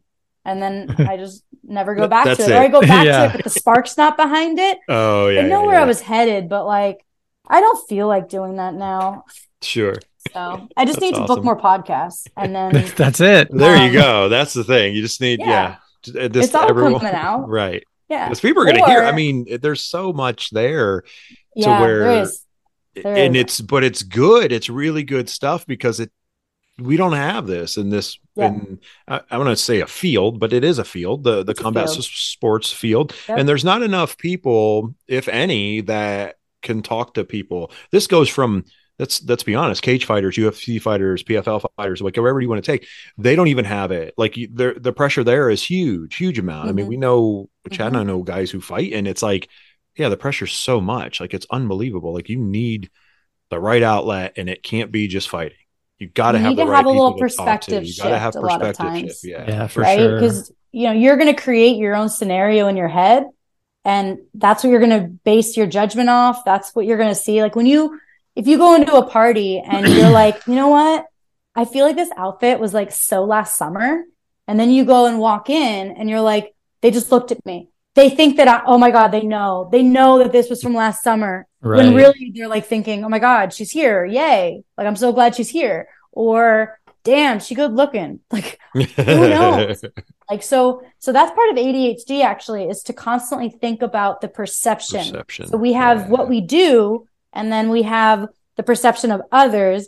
And then we have that level of thinking about what people are perceiving about us and then acting on those perceived mm-hmm. ideas. Um, oh, one thing is that, um, which I really am interested in is not just stress, because people are like stress management, just breathe. Um, it's about perceived stress. So you and I can go through the same exact situation and come out with different outcomes. You can be yep. like, that was such a positive experience. And I'm like, that's such a negative experience. I never want to do that again. Right. right. I hated that. What we perceive as stress. So stress is that that that imbalance between our resources and our demands. And sometimes we just need to be told, these are the resources you have. Remember, this is the demand. you're thinking the demand is way, way bigger than your resources. But in reality, look at all this. This is nothing. So you just need someone to put in check and bring up to the forefront of like what you are not only capable of doing, but what you can do because of the resources that you have, and you're not alone. Yeah, one hundred percent. Right? So, so there's to, so much to it. There is so much to it, and it's so important. I mean, I, this is not to do with jiu-jitsu, but like I've been with my wife for almost twenty years now. Um, and it, we have these conversations, and it's, it, and throughout our entire life, which we have a crazy house, we have three dogs, three kids, you know, we both work full-time jobs, doing podcasts, all this, you know, going train, whatever. And she does busy, stuff. Right? She runs all the time. You know, she's a half marathon runner now, um, like constantly.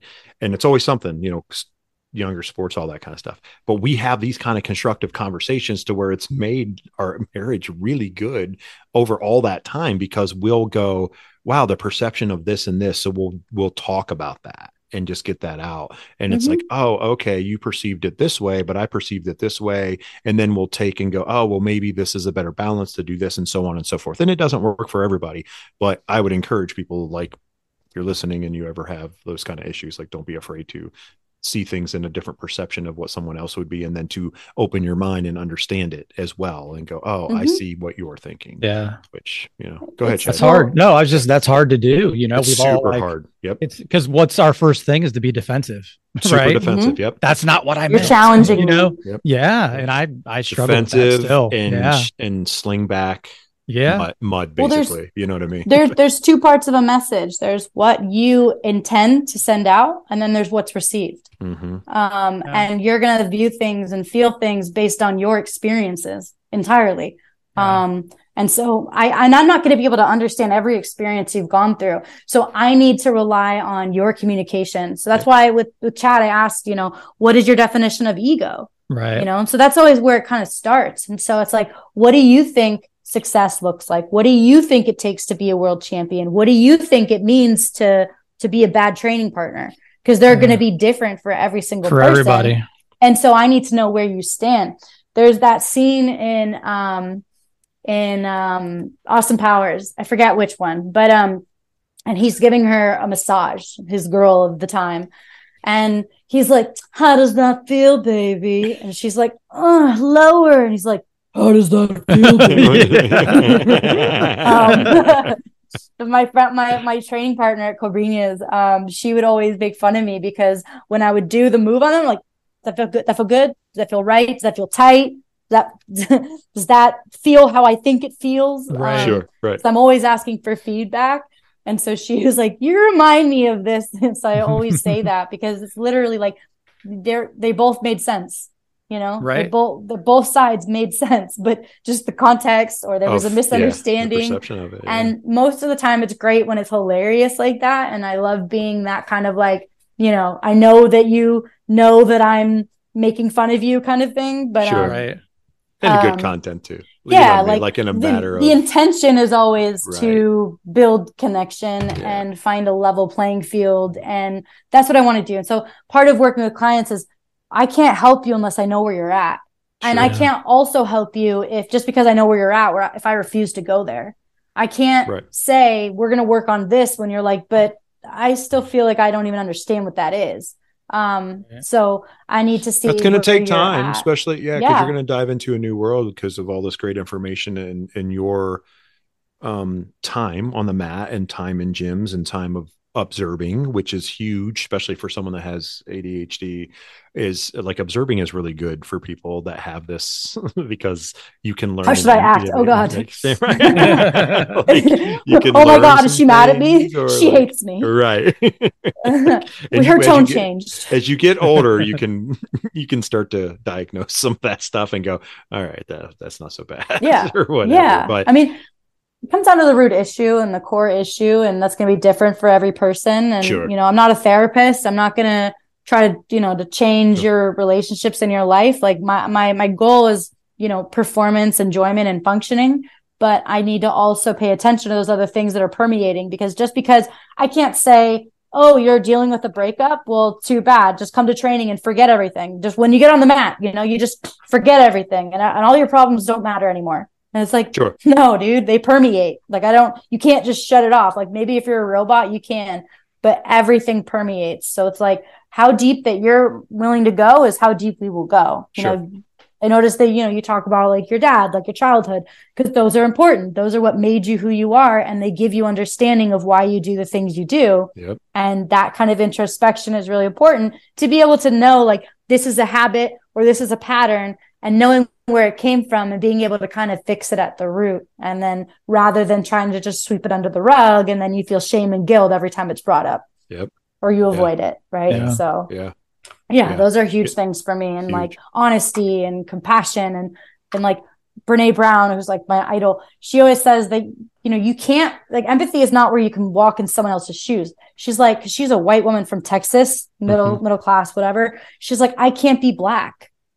I yeah. can't. Right. I can't just. I can't live your life. I can't understand. But if you tell me your story, what I can do is I can listen honestly. I could try to understand it. Um, her biggest thing is that I believe it, that I believe yeah. it is, because when you say, I don't, I don't think that's what it was. Maybe, maybe she was just trying to, you know, do this or that. Well, it doesn't matter what that person was doing. It's how you felt, your experience, your reality. What is your reality? How did you, how did that make you feel? And how, how do we interpret that? Right. Sure. But like in your lens. You know, whenever I'm going to look at someone's case or someone's position or someone's, what I have to understand where they're coming from and why they think that. I can't just be like, no, you got it all wrong. You right, know, you right, exactly. Yes, right, yeah. yeah, right. You just right. got to train more. Right. You just, Which, you just train, gotta train harder. And you know this, that like, you're not going to have any clients then. Right. You know what I mean? Yeah. Like if you did that, it'd be like, or like no. the one size fits all. There's right. so many coaches that do. They're like, no, no, this worked for me, so it should work for you. Right. I came from a different country. I came from a dis- different situation. We're from a different generation. But if you do what I do and what I did, then, you know, there's no way that you can fail. Sure. Um, and, you know, when you, as soon as you say that to someone, you take away their autonomy.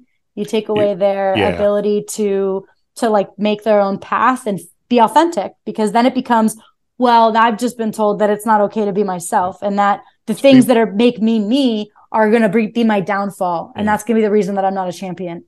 Yeah, it's more robotic thinking versus open thinking and, or and militant more, more thinking. Pure, yeah, very, yeah. very yeah. militant thinking. But I placed a lot of blame, and I realized that that's not, that's not fair, because I have to look at it like, well, that's what they know. That's what worked for them. They've done it with other people. They've, they've built up other people, and this is what works for certain people. It's my job to say that doesn't work for me. Yep. Um, yeah. But if you don't know that, then you can't, you can't decipher that. And you're always going to think that you're not enough, or that you're not, you're not doing enough. You're not training hard enough. Yeah. You're not dedicated enough. You'll play the roller coaster of your life every day. Yeah. Right. Exactly. Yeah. But then, you know, so just finding out like, what are those patterns in my life that have repeated themselves, good or bad? And then I know like, well, that's where I feel like I am most myself, or that is where I feel most comfortable. Sure. And then putting, trying to replicate or put yourself in those types of situations. And then also turning down things that don't align with your values is really huge as well, because there are plenty of like, there was a time that I had to be like, I don't, I don't want to be in this sponsorship anymore, because I feel like all I'm doing is just posting hashtags and mm-hmm. just, yeah. you know, um, and I feel like you say that you, you care about me, but you don't, you don't pay me, you don't support me in that way. There's always, you know, restrictions on what you're, what on the support that you give me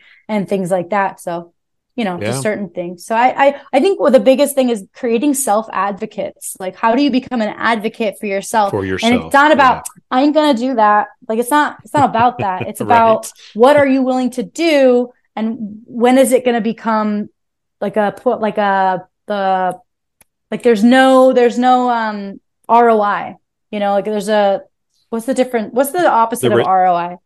Like no, where it's like. I don't know. Uh, cause like R I's return on investment. Um, yeah. And then there's, um, you know, where it's like the, you do it and it's actually a detriment instead. I forgot, the but there's like a phrase that you like, could say, but yeah, like you do, you do something and it just actually turns you in the other way. So yeah. You gonna, um, obviously I don't think you're going to not train during all this time, right? You're going to keep training. Yeah. Yeah. I mean, it's been hard. I just, you sure. know, like, I haven't had a love for it in a long time. Okay. Um, because I, I have my own, like, I feel like I have to prove something. Like I, if I could go back as like a blue belt, I'd mm-hmm. feel great. but, you know, stepping away and then getting on the mat and being like, yo, do you know this like double twister skydive move? And I'm like, like no. never heard of it in never, my life. Uh... And they're like, aren't you a black belt? Like, yeah. So yeah. that is the other perception too, is like, yeah, people, and now with, and we talk about it on the show many times, is, you know, the social media, um, tidal wave that has come with Instagram and Facebook and, and yeah. everything, to where it's, and YouTube obviously, where it's like, hey, go watch this, go watch this, go watch this, go watch this. And it's like, the next thing you know, it's a move that, and you're like, did the guy disappear or something? Like, right. it's like, is it magic? Right. Like, I don't right. even know what, what is that? You know, like, yeah. I feel, I feel behind, you know, but, um, well, don't think yeah. you're behind. I mean, you've put in the time, and it's not like it wouldn't come back to you after being there for yeah. a little bit. And even so, like you, you set forth the stones, you were trained by legends. Let's yeah. be honest, man. You were trained by and legends. You didn't need that stuff then. You don't need it now. You, yeah, yeah, exactly. You know? Yeah, yeah right. Yeah. Screw you know? your crab rides. Yeah. yeah. Dude, yeah. I I dated the Barambolo guy for a, yeah. a long time. And every once in a while, he would begrudgingly use me as a um, training partner or a drilling partner. Mm-hmm. And I would just drill the same thing. And so I, I can drill a Barambolo like nobody's business. For sure. Ask yeah. me to do it in a roll. Can't do it. Not happening. I can't do it. I just, it's just not me. I can't yeah. do it. Say yeah. no. Sure. Say no. Um, so I'm like, okay, I'll just stick to what I'm, what I'm good at. I'll knee slice yeah. the shit out of you. Um, yeah. But- yeah. I mean, and that's what Terry said with Instagram reels, and we have, you know, some new white belts in it. Like, hey, when are we going to learn this? I'm like, you can't pass guard yet. Yeah. Like, don't worry about it. I mean, I was you know? that guy too. You yeah. know, I had a friend that was like, sure. nope, you're going to, you're going to do a drill right now, or you're going to stand up in my closed guard and you're going to break it open. You're going to do that a hundred times because yeah. you want to do the X guard, and you want to do this, and you want to do that. And I'm like, bro, my first guard was spider guard. It was sick. Like, it was sick. Like, I still feel cool. I still yeah. wow people because of like my flexibility and whatnot, sure. um, and my control, my ability to be like, where did that foot come from? I don't know. Just, just That's gets me. There. Right. Yeah. So you you also have to play to your strengths. But, yeah, um, for sure. Oh yeah. Jiu-jitsu, very much of, I learned quickly, is like, play to your strengths, man. Like, work. Obviously I want to get better, and I never complain about a move that I'm learning. Even now I go, crap, I really suck at this one. Like, I'm not that flexible yeah. and I can't do that, but it's okay. Like, I'm still going to do it. Yeah. I always mm. use that example of, you know, people will, instructors will tell guys, don't be so big, don't be strong. Right. But I'm not going to not be flexible. Mm-hmm. Right. And there's right. a difference between, it's going to go a, that way. I can't stop it. Yeah. I mean, there's a difference between being a meathead and being strong or whatever, sure, sure. but yeah. Well, if you're you using strength in place of other things. Yeah. Yeah. Yeah. yeah. yeah but, usually it's when they're put under pressure. Like, for sure. well, how do you react when you're put put under pressure? Do you uh, like Hulk out? Like Hulk out. Or right. do you, or do you sit there and think, like, you start with your frames. You're like, all right, let's, let's not make this worse than what it is. All right. Yeah. Let me give right. myself some time to think. And then, okay, you're thinking, you're like, what is the best way to get out of this? You know, yeah. and part of it is actually having, having a coach watch you roll and coach you there. It's, there's like, there's reflection on yeah. action, reflection in action, um, and reflection for action. So reflection in action is, Hey, hey just put your foot right here. Boom. You got it. Keep going. Right. Just right. that, like, let's make that small connection while you're doing it. Or the reflection on action, where it's like, all right, we just finished rolling, and now I'm going to give you some feedback and say, when we were in this position, I feel like you could have done this and it would have made it way easier. And then there's reflection for action, which is, all right, moving forward, every time you do this, try to make sure that you don't let them do this. Right. So uh, yeah. yeah, those different aspects. I learn best when it's reflection in action, because I'm doing it. And like, maybe I need to also do the reflection on action. We need to go over it after. But in the moment of me doing something, as I'm like, all right, what do I do? What do I do? And you're like, just uh, move your hip out a little bit. And yeah. I'm like, sweet, back in the game. You know? yeah. Um, yeah. And that's how I feel, is like the best way to teach someone without being like, I know you're going to submit me right now, so I'm just going to talk you through it and pretend like I'm yeah. letting you get this because sure. my ego's hurt. Um, or just those avoidance of like, I'm not going to teach you anything. Like, you got to learn the hard way.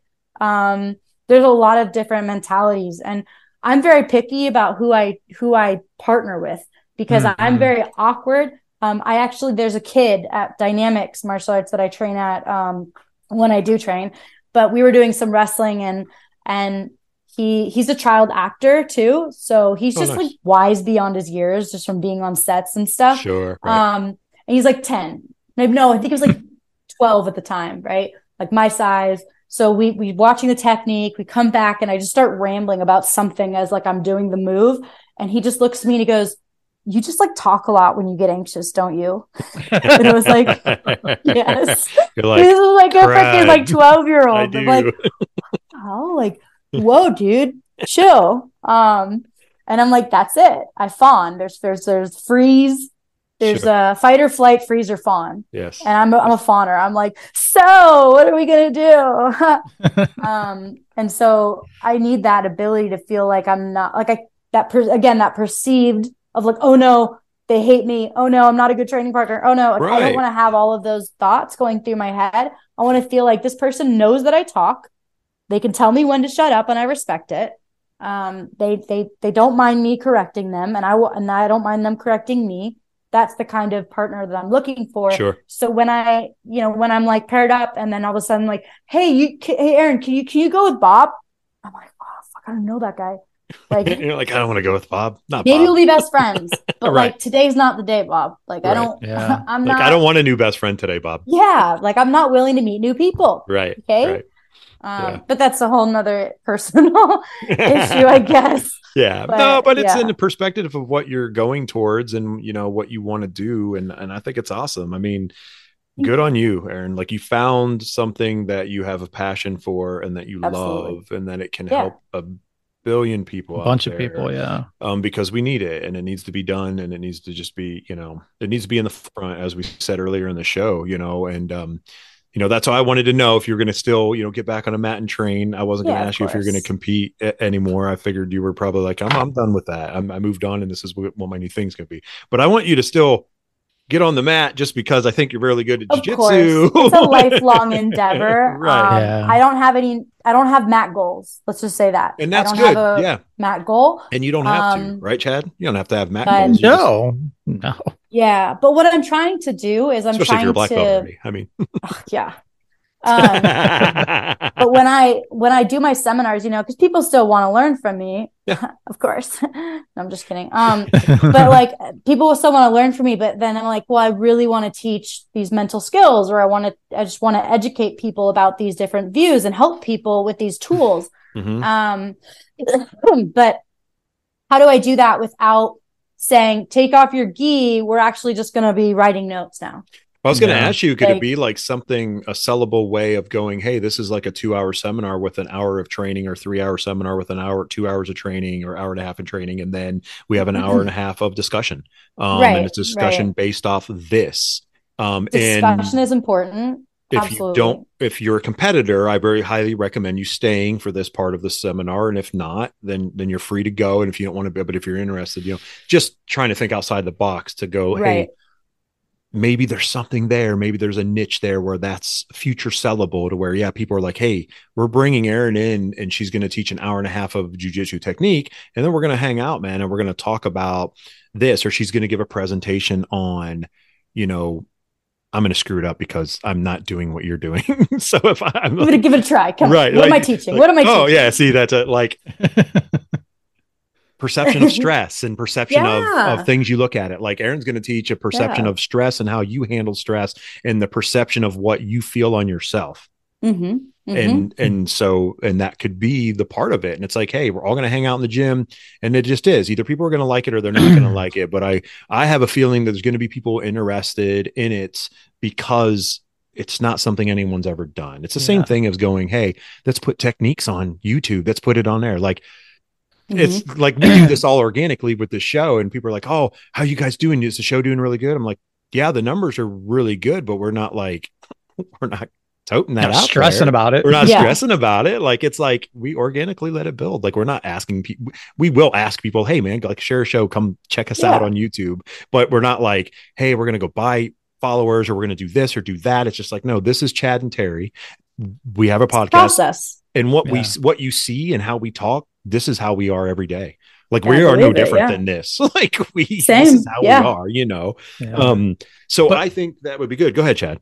I was just going to say where you, you were saying, like, if she would split up a, a class and teach, I think it might be more important for hobbyists too on that stress and mental part. Competitors, yes, you're going to find some, but a lot of them might they have not more want pressure. They have Damn. more pressure. But so hobbyists like I, still put pressure on themselves. They they do Unwanted. because, yeah. you know, we have some tournaments coming up and we're, you know, I wouldn't say we're a highly competitive school. If people want to compete, they can compete. And I support that and we get ready for it. Right. But like I have some white belts that want to compete for the first time and they're like, you think I'm ready? Mm-hmm. And I wouldn't, you know, and I'll be honest, I would not put somebody out there that I don't think is ready to, because, you know, especially at white belt, it's a scrap, right? It's, yeah. You're going to get after it. It's a fight. It's a, like no other thing is a fight. Yeah. Yes. But yeah. their biggest thing, and I hear it all the time from hobbyists, people that are dentists and whatever, I don't want to embarrass the school. I don't want to embarrass you as my coach. No. And, and I always say like, you're not, the only way you would embarrass me is if you act like a fool on the mat. Like if you get mm-hmm. beat, punch the mat. Right. Us, don't be a dick. Don't be a yeah. dick. That will right. embarrass the school. Yeah. And I was going to say this earlier, we got off topic, but I had a friend that moved to another state, competed a lot, and, you know, they would lose, they lost a lot, and they would call me and just all upset, you know, about I put all this time in and what should I do? And they were a hobbyist at yep. best too, but they were competing at some I B J J F tournaments. Yep. And, you know, and I'll share this. I, I still have the screenshot that I put on Facebook and I'll share it with my people every now and again is we can't base our jiu-jitsu on wins and losses. Right. Yep. That's the biggest thing. Like I've eighteen years of jiu-jitsu. I competed a little bit, not a lot. I've won one match my whole jiu-jitsu career. And I used to think that may, meant I sucked at jiu-jitsu. I right? can see why you would think that based yeah. on our culture, how it is. Right. Yeah. Especially, you know, I came up in yeah. the, you know, two thousand four was my first year. Um, it was a little different then. Um, a little bit. A little bit. And, you know, I was with I was some fifteen. Heart- yeah. yeah. Sorry. But, you know, I think we we get so in our own heads about embarrassing ourselves or shame. Your, your shame, right? And like, yeah, society has put thing. that tag on everybody, and, right? Yeah. And, well, there's it, the whole vulnerability equals right. shame, but vulnerability actually equals courage, right? Right, exactly. Yeah. It's just not perceived that way by the yep. mass people, which it should yeah. be. And it and, should be. Yeah, it should be. Like I'm when down. someone says like, hey, I've never competed before and I'm really nervous, but I really want to. The first thing you should say is like, fuck yeah, good yeah. on you. That's yeah. awesome. That's awesome that you are willing to put yourself out there and put your skills on the line because you yeah. don't know what's going to happen. That's another thing is like, you can't control. Can't I control cannot it, right. control. Like there was this one quote that I have like in one of my textbooks and then I've sort of like just made it my own, but the one word was orchestrate. So like you can only influence your opponent. You cannot orchestrate. And so we talk about how like jiu-jitsu is to control and subdue people and submit mm-hmm. people. So if you're not doing those things, you're not doing jiu-jitsu right.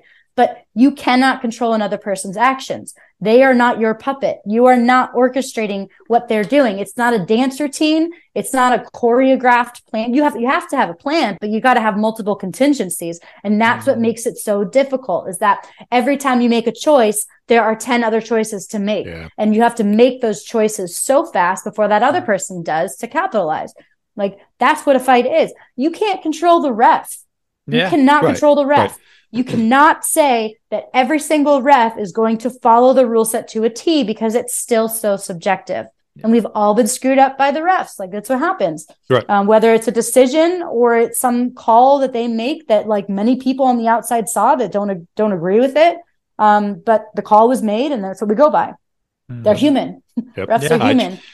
I, I we know? just had this conversation with my nine-year-old last weekend. Yeah. Saturday. It's hard to admit though. And it's hard. And then they say, well, don't leave it in the judges. It's like, right. if only it was that easy. You right. know? Like, right I'll just, exactly. Okay. You're right. You're, I should have submitted him. You're right. I'll do that next time. Because if that's not the whole fucking goal. Like, right. like I don't want to be in there longer than I have to. Like I right. would much rather submit and get out of there before right. I get tired. In and out right? before, like, right. let's get, let's get this out of the way, buddy. I got three more matches. Sure. Yeah, um, sure. So to this, this illusion of control and also responsibility. It's not your responsibility and it's not your fault. Like, could you have done better? Yeah, we could always do better. That's not the point, you know? And it's like, so let's count your wins because you didn't win the thing that you wanted. But if you put all of your eggs in that basket, you're going to be really disappointed. You're going to be very, very disappointed. Um, going back to the the seminars is activities. That's what I want to do. So oh, nice. Okay. A lot of things is like, Let's let me teach you about it and let's try it. Like, sure. So Preet Mickelson yeah. does uh, seminars where he teaches about a concept, like a position, right? Mm-hmm. And he only teaches you a little bit about it each time. So you start off with just being like on your side. And it's like, okay, this is what I want the top person to do. And this is what I want the bottom person to do. And this is all your goal is, just do that. And you're like, okay, I could do that. And then he keeps on adding it. And then it's like, you, you have to tr- try it on. My mom always says, if you're searching for clothes, even if it looks really ugly, you just got to try it on. You gotta try it on. You don't know till you try it on. So that's what I'm about. I'm like trying it, like the trial and error. Sure. So when, when I talk about self-regulation or arousal, well, okay, well then you've got to figure out from one to nine, which is like comatose versus like anxious and frenzied. Where's your ideal number? Where are you at now? And where do you want to be? So maybe it means we talk about it. We say, okay, one to two is like really sluggish. Um, you know, eight and nine is like, ah, I gotta go, I gotta go. Um, and somewhere in between. Some people, it's going to be a five and a six. They need to be a little bit hyped. Other people, they're like, nah, dude, I'm chill. It could be a three or a four, but you don't know it until you're going through it and you can identify it. If yeah. I, if I can't yeah. tell you what a four is, if I can't tell you what a two is in, in, in me, then I don't know where I need to be. It's just, right. And that's kind of when people say, all right, guys, we're going to go seventy-two percent. We're going to go seventy-two percent.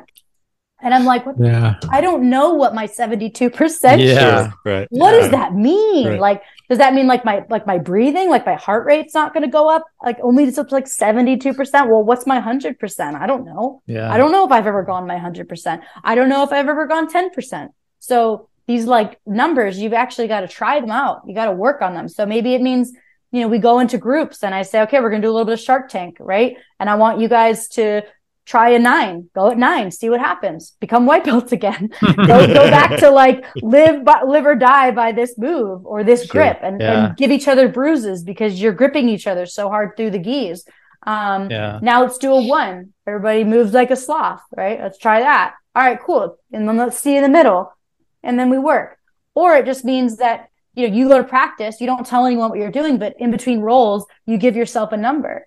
And that's measuring your anxiety. That's measuring your arousal, or it's measuring your, like your toughness or your confidence, or so that we can make it measurable because you cannot change something where you, if you don't know where it's at. So that's kind sure. of what sports psychology yeah. is. It's about yeah. being able to take these qualities and measuring them and then using science evidence-based techniques that either improve or decrease or whatever, what, whatever you're trying to manipulate. This has been proven by science in these peer-reviewed journals that says this is what works. Diaphragmatic breathing works, you know, to slow it down. Um, height breathing or um, imagining um, a very exciting place or a calming place.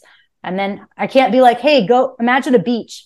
And it's like, you're just afraid of like sharks. Right. Like, right, right, right, or, right, right, or you're like me and you live in L A your entire life, but you hate the sand because every time you leave the beach, it's just all over all you. Over you just you. Can't get it off. Um, that's not that's not relaxing for me. So I can't right. be like, all right, guys, we're on a beach. You're, you're so relaxed. And I'm like, you're God, like, I hate I'm, it here. I hate it here. Yeah, yeah. Oh, God, I'm so itchy. This is terrible. Um, so yeah, it's all it's all about what works for you. And I have to give you kind of like the, the tool and what you need to do, sure. but I can't do it for you. Yeah. Like I can't. Yeah. I there's got to be a lot of self-involvement. Yeah. So there's collaboration. Yeah. And so I'm like, how do I market that? How do I tell people what it is? Like, yeah, I could just be like that dark horse that says, if you trust me, let me do this. And I know a lot of people that have already said, yes, you could do a seminar at my gym. Um, but I want to be able to say like, cause that's the thing about ethics is, is saying, this is what we're going to do. This is what you can expect from me. And this is what you can expect from our session. And this is what you're going to get out of it. Are you ready? Are you, get, are you in, you know, do I kind of like, do I have your consent? Are you like, are you willing to do these things? Yeah. Um, and I can let people decide for themselves whether they're willing to do that work beforehand, before they show up or they're not. Um, sure. That's the thing. You got to have someone willing to do the work, right? It's not like I'm just giving Absolutely. Away like these right. like secrets, you know, like tomorrow yeah, you're right. going to like, ooh. You mean tomorrow yeah. I'm not going to wake up and everything's going to be like shallow Hal, you know, shallow Hal wants a gal, you know, and he's like, you ruined it, man. Yeah. I have the perfect woman. Yeah. Um, that's, that's what awesome. I, that, I, there's no, like, it's not hypnotized, you know, like stuff. Yeah. So. You know, one thing that we found out uh, about Erin, Chad, this whole What's show, that? We know what kind of movie genre she likes. Yeah, yeah. Really bad comedies. Yeah. Like Deuce Bigelow. I'm just yeah. kidding, Erin. I'm just kidding. I have horrible taste in movies, but like I I feel like I'm like the actual like millennial. Like I'm just very, very millennial. Um that that was actually reassuring when I started, because like I'm a big memer. Like I love memes. Okay. Um I've loved memes since the since there ever was a meme. There were a meme, I mean, yeah. I just I love I really love memes. And I feel like that's one of the best ways to connect to someone. And I drop memes into my friends' inboxes every day.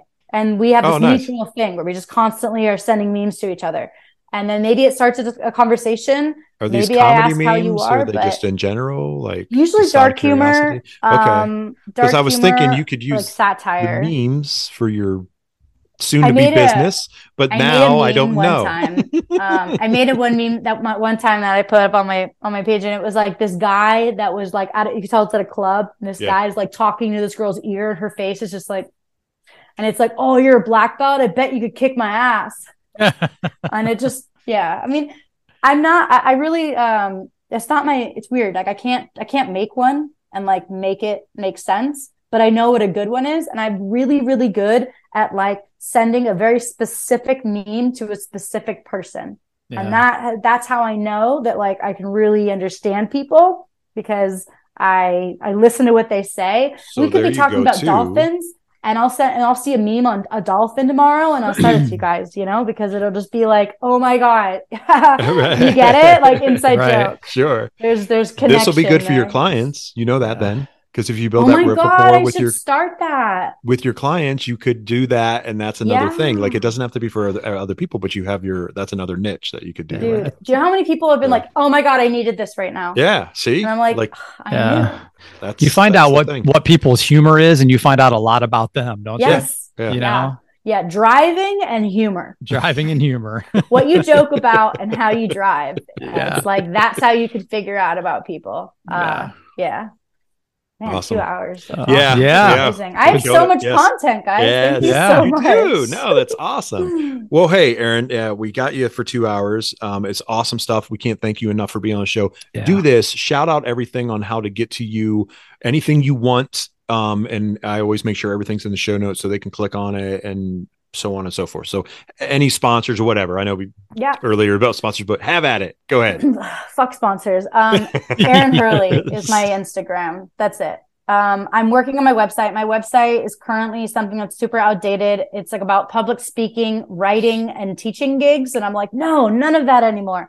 um, but I'm going to use this podcast. I'm going to listen to it, and I'm going to write my website based on all these things, because it sounds like I figured out some of the things that I'm trying yeah. to convey. Good. Awesome. Um, and once that's done, it's just erin herle dot com. Um, otherwise, my nonprofit, Submit the Stigma, we have a Instagram, and we have stories. So people send in their, their stories of how jiu-jitsu has helped them with their mental health, um, which is just vulnerability and creates a community and just mm-hmm. make sure that you feel like you're not alone. Um, and also submit the stigma dot org is our, our website. We sell patches and shirts. And um, we have also a course called the Mental Health Conscious Academy, where we have instructors that come on, and we do a whole Zoom session once a month where we teach about, you know, the warning signs of stress and certain mental illnesses, and just how to talk to someone about it and how to approach someone in a non-judgmental way to make them feel like they're safe and that their needs are met. Awesome. Wow, yeah. Super cool. Well, again, That's thank it. you, young lady. I thank you guys. You Please guys keep doing lot. everything you're doing. and oh, yeah. uh, if you can't stop, you, won't stop, buddy. Yeah, good. If you need anything, reach out or whatever. If it's like, hey, I wrote this book, or I did this, or I'm about to drop the business and I want to promote it. Hey, yes. holler.